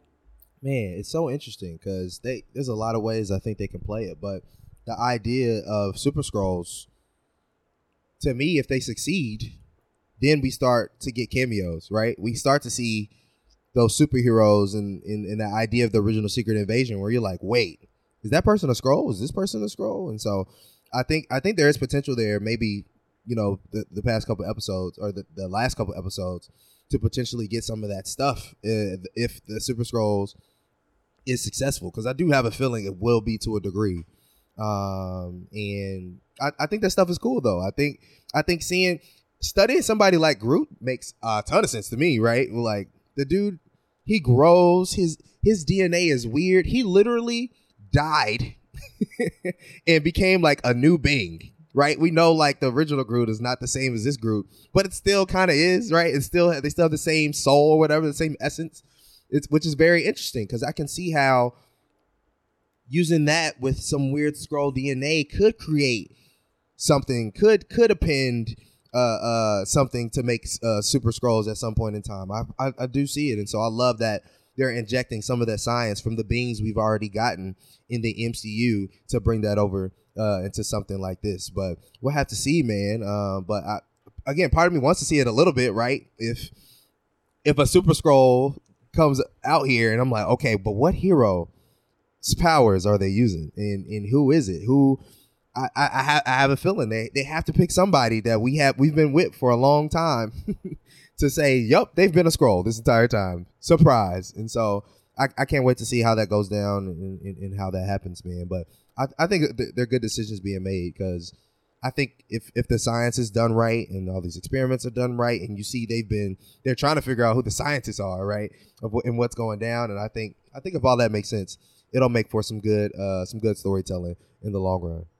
Yeah, this is where the the comic book nature of this story comes into play, which I gotta be real and honest about it. I was just so locked into all these small character moments and just like watching conversations, mm-hmm. like nothing else is happening. And then we start to get into the experimentation and we're talking about all these references. And you pointed that out earlier, you know, all these just like references to other characters and the MCU at large. And it's like, oh, all right, I'm starting to kind of lose it here. I'm starting to become a little bit less interested in it.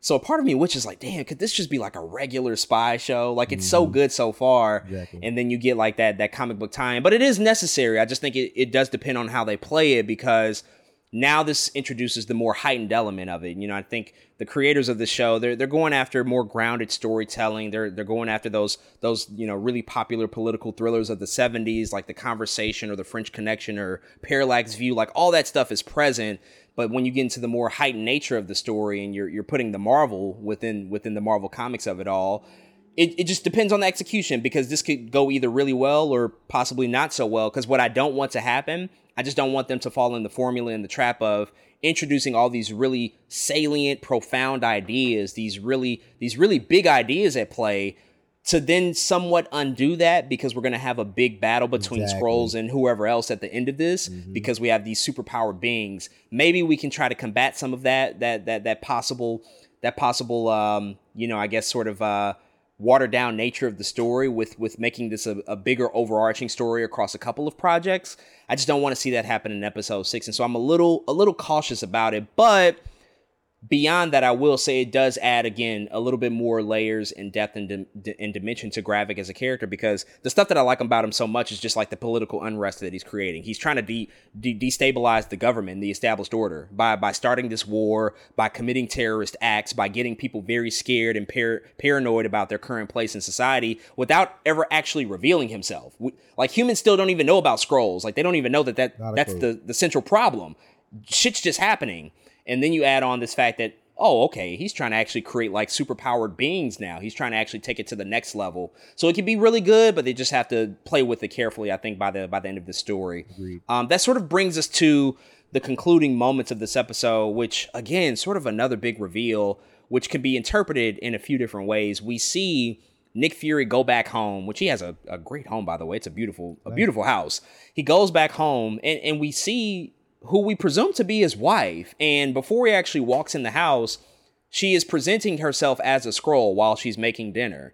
But then when Nick Fury walks into the house, she is presenting as her normal self, you know, as a as a black woman that he's married to.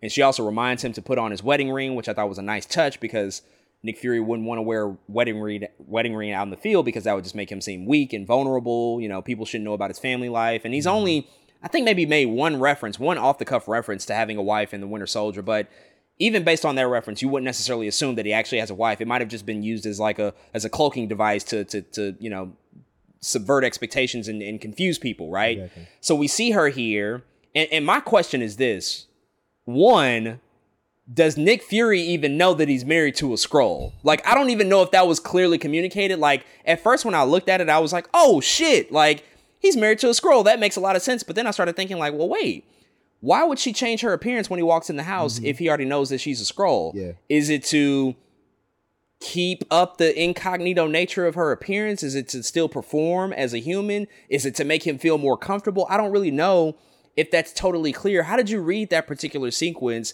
And just what do you think about the fact that whether he knows it or not, he is indeed married to a Skrull?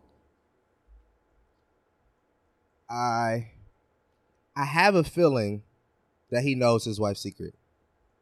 Um I really do. Uh and it it, it does kind of have to do I think early in the episode where she is presenting um, um Gravik to him and and things like that because we we do think this is Varra, the same Skrull in the I think so. who is mm-hmm next to next to Gravik and be like, oh yeah, his mom and dad, blah blah blah.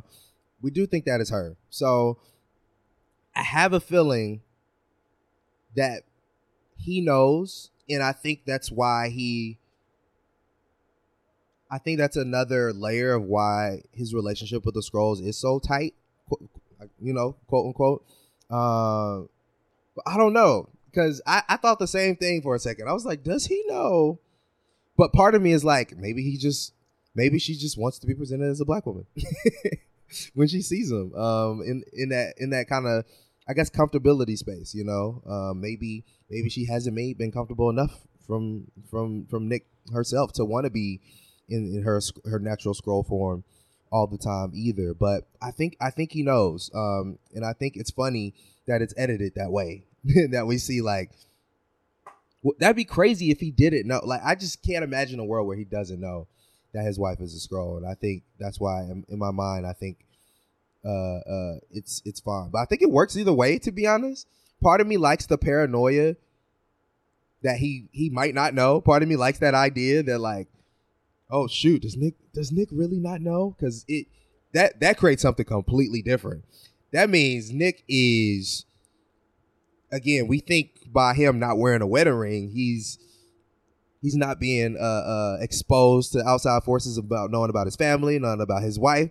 We go from that to like you are the most exposed person in this entire show now. If your wife is a Skrull, so I, I really like the idea that it, it could work both ways. But I think um, I think I think it it creates an interesting dynamic though between him and Gravik now because uh, uh, I think it just makes the comp- the relationship more complicated, knowing that his wife is a Skrull. It makes him. I think, it, of course, he wants to, you know, expand Gravik in that way, and, and, and of course save the world in by the ways in which he needs to. But knowing that he portrayed one of his wife's people, or not betrayed, but one of his wife's people is against him I think changes and makes it all that much more emotional. So we'll have to see, man. I really don't know, but I have a feeling he knows exactly that his wife is a Skrull, and I think, um, yeah, and I think she'll play a, a, a interesting part in the rest of the story, knowing that information. It's gonna it's gonna be crazy. We'll have to see.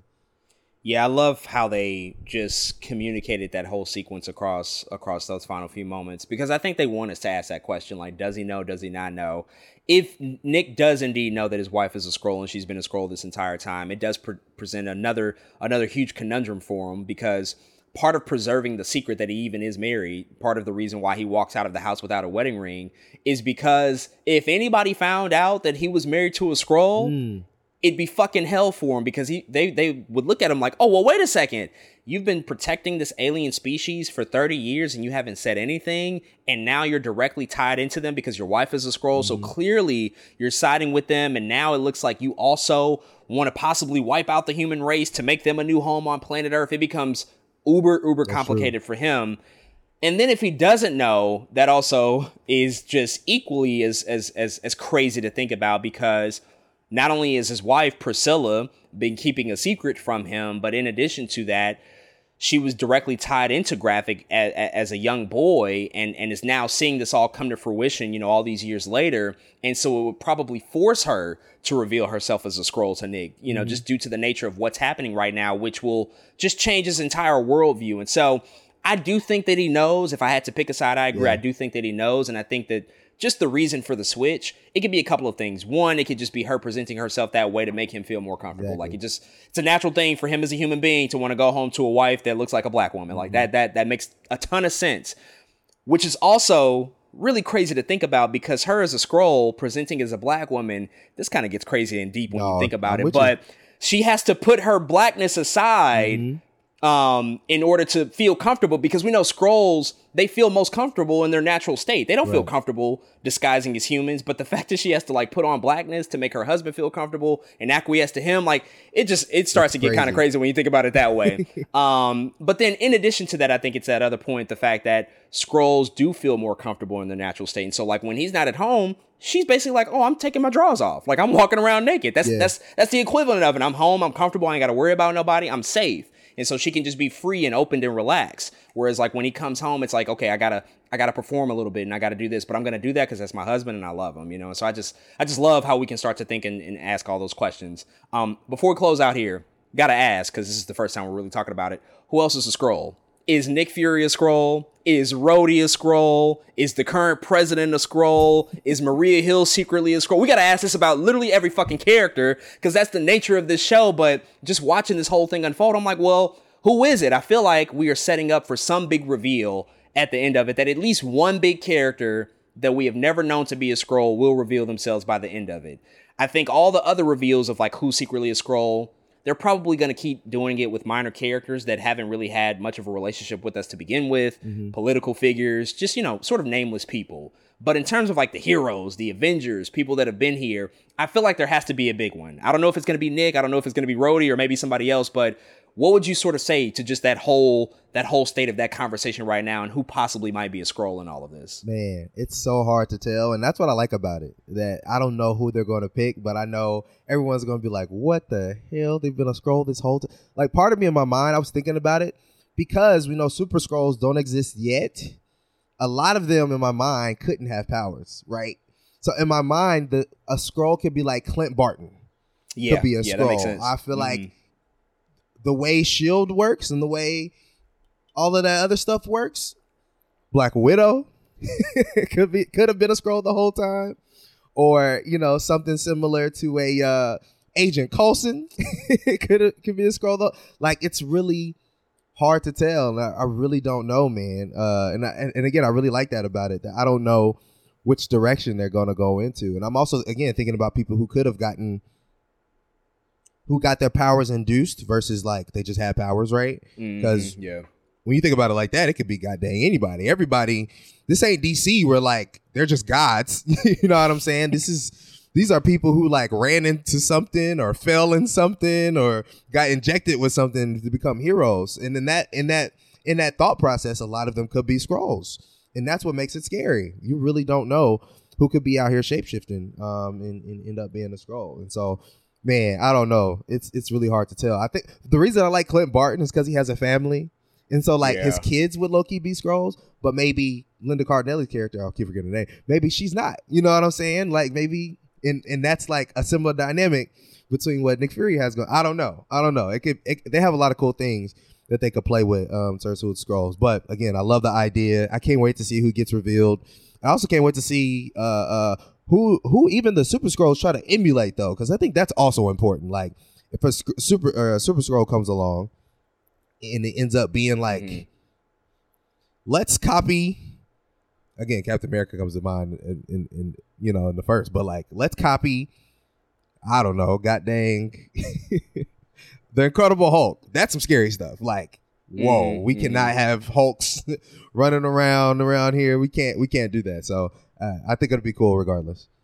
Yeah, it, it, it opens up a ton of possibilities. That that's a really good point about the fact that they cannot replicate powers. You know that that's a very a very important thing to remember unless they have some sort of super soldier serum or they inject themselves with something like they can't replicate powers. And there are there there there are not that many heroes in the MCU that have natural powers. Like they all pretty much got them accidentally. Like you can count Thor, you know, he has natural powers, but everybody else pretty much has, you know, been injected with something or or, mm-hmm. or, or, accidentally fell in something. And so I don't know either. Um, if I had to pick, I don't think it's Nick Fury just because like I feel like they're trying to they're trying to get us to think about that and ask that question. But I, I, I just so feel either. like it. Yeah, I feel like it'd be too obvious. They did have that moment in episode one when he first got off of the space station and arrived and arrived on Earth. Like his shadowy like silhouette very much looked alien esque. You know, it looked like something out of Close Encounters of the 3rd mm-hmm. Kind. I feel like they were just trying to like play with that idea and make us think like, well, maybe he is a scroll and, and, and you know, sort of intentionally get us to ask that question. But I don't think it's him. But if I had to pick somebody, I do think it's Rhodey. Honestly, I do think it's Rhodey just because him knowing about the Skrulls and like his his reasoning for how he knew yeah. kind of seems a little flaky to me. It's mm-hmm. like oh, that's it. Like you just happened to just get called into a presentation and you found the shit out. Like that feels a little convenient. Yeah, it's like, all right, now, you know, what, what does that really mean? And just the close ties to Tony Stark, I think that that can inform a lot. His close ties with the government. So if I had to pick somebody, if I just had to like put a, pick? yeah, put somebody, you know, in that position, I would pick him because he, he he would seem like the most, just the most reasonable right now. But you never know who could just like pop up in this show. I, I know it's not going to be the comics. We're not going to get all the Avengers necessarily back here. Mm-hmm. It's not going to replicate the scale of the amount of characters that were in the original comic book storyline. But I do anticipate that maybe one other big character might pop up. Yeah. You know that we're not necessarily clocking for that could reveal themselves to be a Skrull. Maybe it's in the penultimate episode. Maybe it's in the final episode. I, would be very curious to see.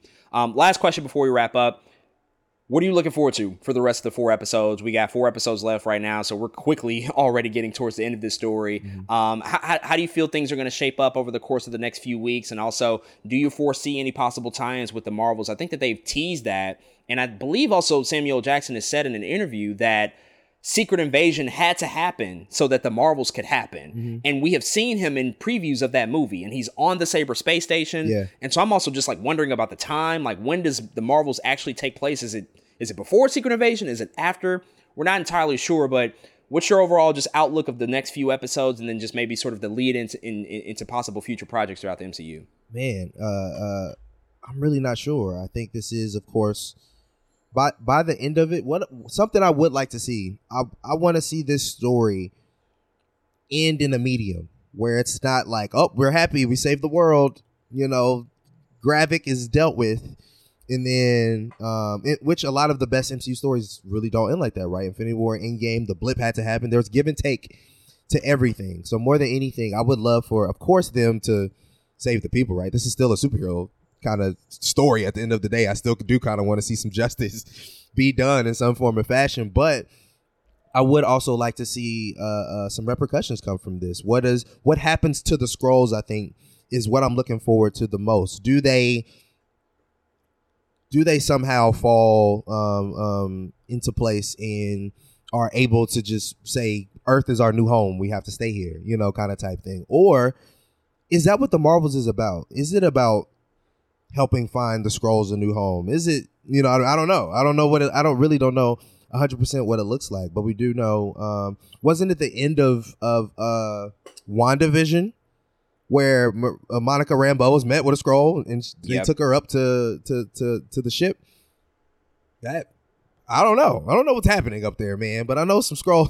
we know Skrulls are involved, so I, I I don't know what it looks like. Maybe it is the concept of of the the powers with the Marvels and how cosmic they are, and they can potentially move intergalactically, interdimensionally to help them find a new world. I have no idea, but I, I, I do have a feeling that it will all be connected to. It has to do something with the Skrulls in their home. I just don't know what that looks like. Maybe they did find them a good home, but there's a power at play to where they can't necessarily get there for some reason. I, I it's really hard to tell, and I'm not sure. But that's I, I think that's kind of what I want to see. I want to see kind of some some of course some good action come out of the show still because it is still very much a spy espionage kind of joint. I want to see the the cool Skrull reveals. That's what Secret Invasion is. It's like you're a Skrull, you're a Skrull. I kind of want to be shocked a couple times. I do, and I, I, I think that's that's that's what I want to happen, and I think it will. I think they will subvert my expectations in that way. At least I'm hoping they'll subvert my expectations in that way. Um, and then yeah, and then I I, I, just, I do want to see that Marvel's tie-in again. Right now, it's kind of hard to see. It's like I don't know what's happening. Like you said, Samuel Jackson clearly said Secret Invasion and, and Marvels are, are connected. One doesn't happen without the other. But it's so it's so hard. And I think I like that though. I think I like how it's like we had kind of have to get there. We have to. We need a couple more episodes to kind of see how it's shaping up for that to start to make sense. But uh, r- regardless, I think uh, I, th- I think it's shaping up well. We'll, we'll have to see though. Yeah, the the central main conflict of this, which I don't know if it'll be resolved by the end of it, because it's a big one. Can Skrulls coexist with humans and, and continue to live on Earth, or will they ultimately find their exactly. own place? And Nick Fury, in, at the top of this episode, you know, he was yelling at Talos like, "We can't even tolerate each other. What makes you think y'all can live here? Like, there's no space for another species on Earth." And I think that that's kind of like the very central idea mm-hmm. that somewhere is going to have to be found because right now the resolution for Gravik is to say, fuck humans. Y'all betrayed us. Essentially, Nick Fury, you're sort of the avatar for, for the betrayal of Skrulls. Right. I'm taking y'all planet for, for myself. And, and and that just can't that can't be that can't happen so they have to combat that threat but then you know still where do the Skrulls go because right now they are living in secrecy and in, in what way is that to live for them like clearly they're not happy like even in episode one with G'iah when she met that other that other Skrull, the black guy, he was so happy to see like a, a, a, food source from their original planet. That mm-hmm. blue that blue thing that he ate in the car. He was so happy because he was like, I haven't had this in so long, and so they clearly are not the most comfortable that they could be, and we're and we're meant to be sympathetic towards them and their cause. And so I think ultimately the resolution is for them to find a new planet mm-hmm. somewhere. That just seems like too big of a answer to, to, to, to address in this show. It just exactly. doesn't feel like we have enough runway left. And so perhaps that is a part of the Marvels, but because like we've only gotten the teaser trailer, they haven't revealed the story yet. Not really sure, but I, I, I do have some I have some suspicion that this story will somewhat carry over into that movie and ultimately find a, a, a, a resolution and a resolve by the time we reach that film come later this November. But uh, many questions that loom. I just want more of that espionage, grounded feel that we continue to get. I want more sadistic shit happening. I want more of the violence and the mature tone that they're doing. continue to raise the stakes. Continue to keep it personal with Nick because I think that that's really working for them right now. Mm-hmm. I know it's different than the comics. I know the avid readers of the comics, you know, might not like every choice that they're making here, but they got to do what's best for the current MCU and the story that they're telling. And I think that they're doing a pretty good job. Episode one, little clumsy, little wobbly, but they they picked it up for me in episode two, and so hopefully the momentum can just continue week after week as we progress towards the end of the show. But folks, those are all of our thoughts on the first two episodes of the Marvel Studios original series Secret Invasion. If you've checked out the series, definitely hit us up and let us know what you think. And with that being said, that's all we got for this episode of Two Black Nerds. Thank you all again for tuning into another podcast and rocking with us. We will be back next week to talk about the brand new film Indiana Jones and the Dial of Destiny. It is the final installment in the Indiana Jones saga. Harrison Ford is finally going to hang up the whip and the hat for one last time. So we're going to check out that movie this weekend. We'll also talk about some other things that are out on streaming, such as The Bear, Black Mirror, maybe maybe even talk about The Idol. I know that's been super controversial on HBO. So plenty to look forward to over the next few few days. But until then, we will see y'all next time. Yes, sir. We are Audi 5000. Please check out our Two Black Jedi and Sith collection at twoblacknerds.com. And remember, always bet on black. Appreciate y'all. Love y'all. Thank you for listening to another episode of Two Black Nerds, where we're too black, too nerdy. And we out, y'all. Peace. Let's see how much you can earn. Why me go big like the worm? And I ain't smoking no shirt. I'm in the bed with P. Letty, QP, QP.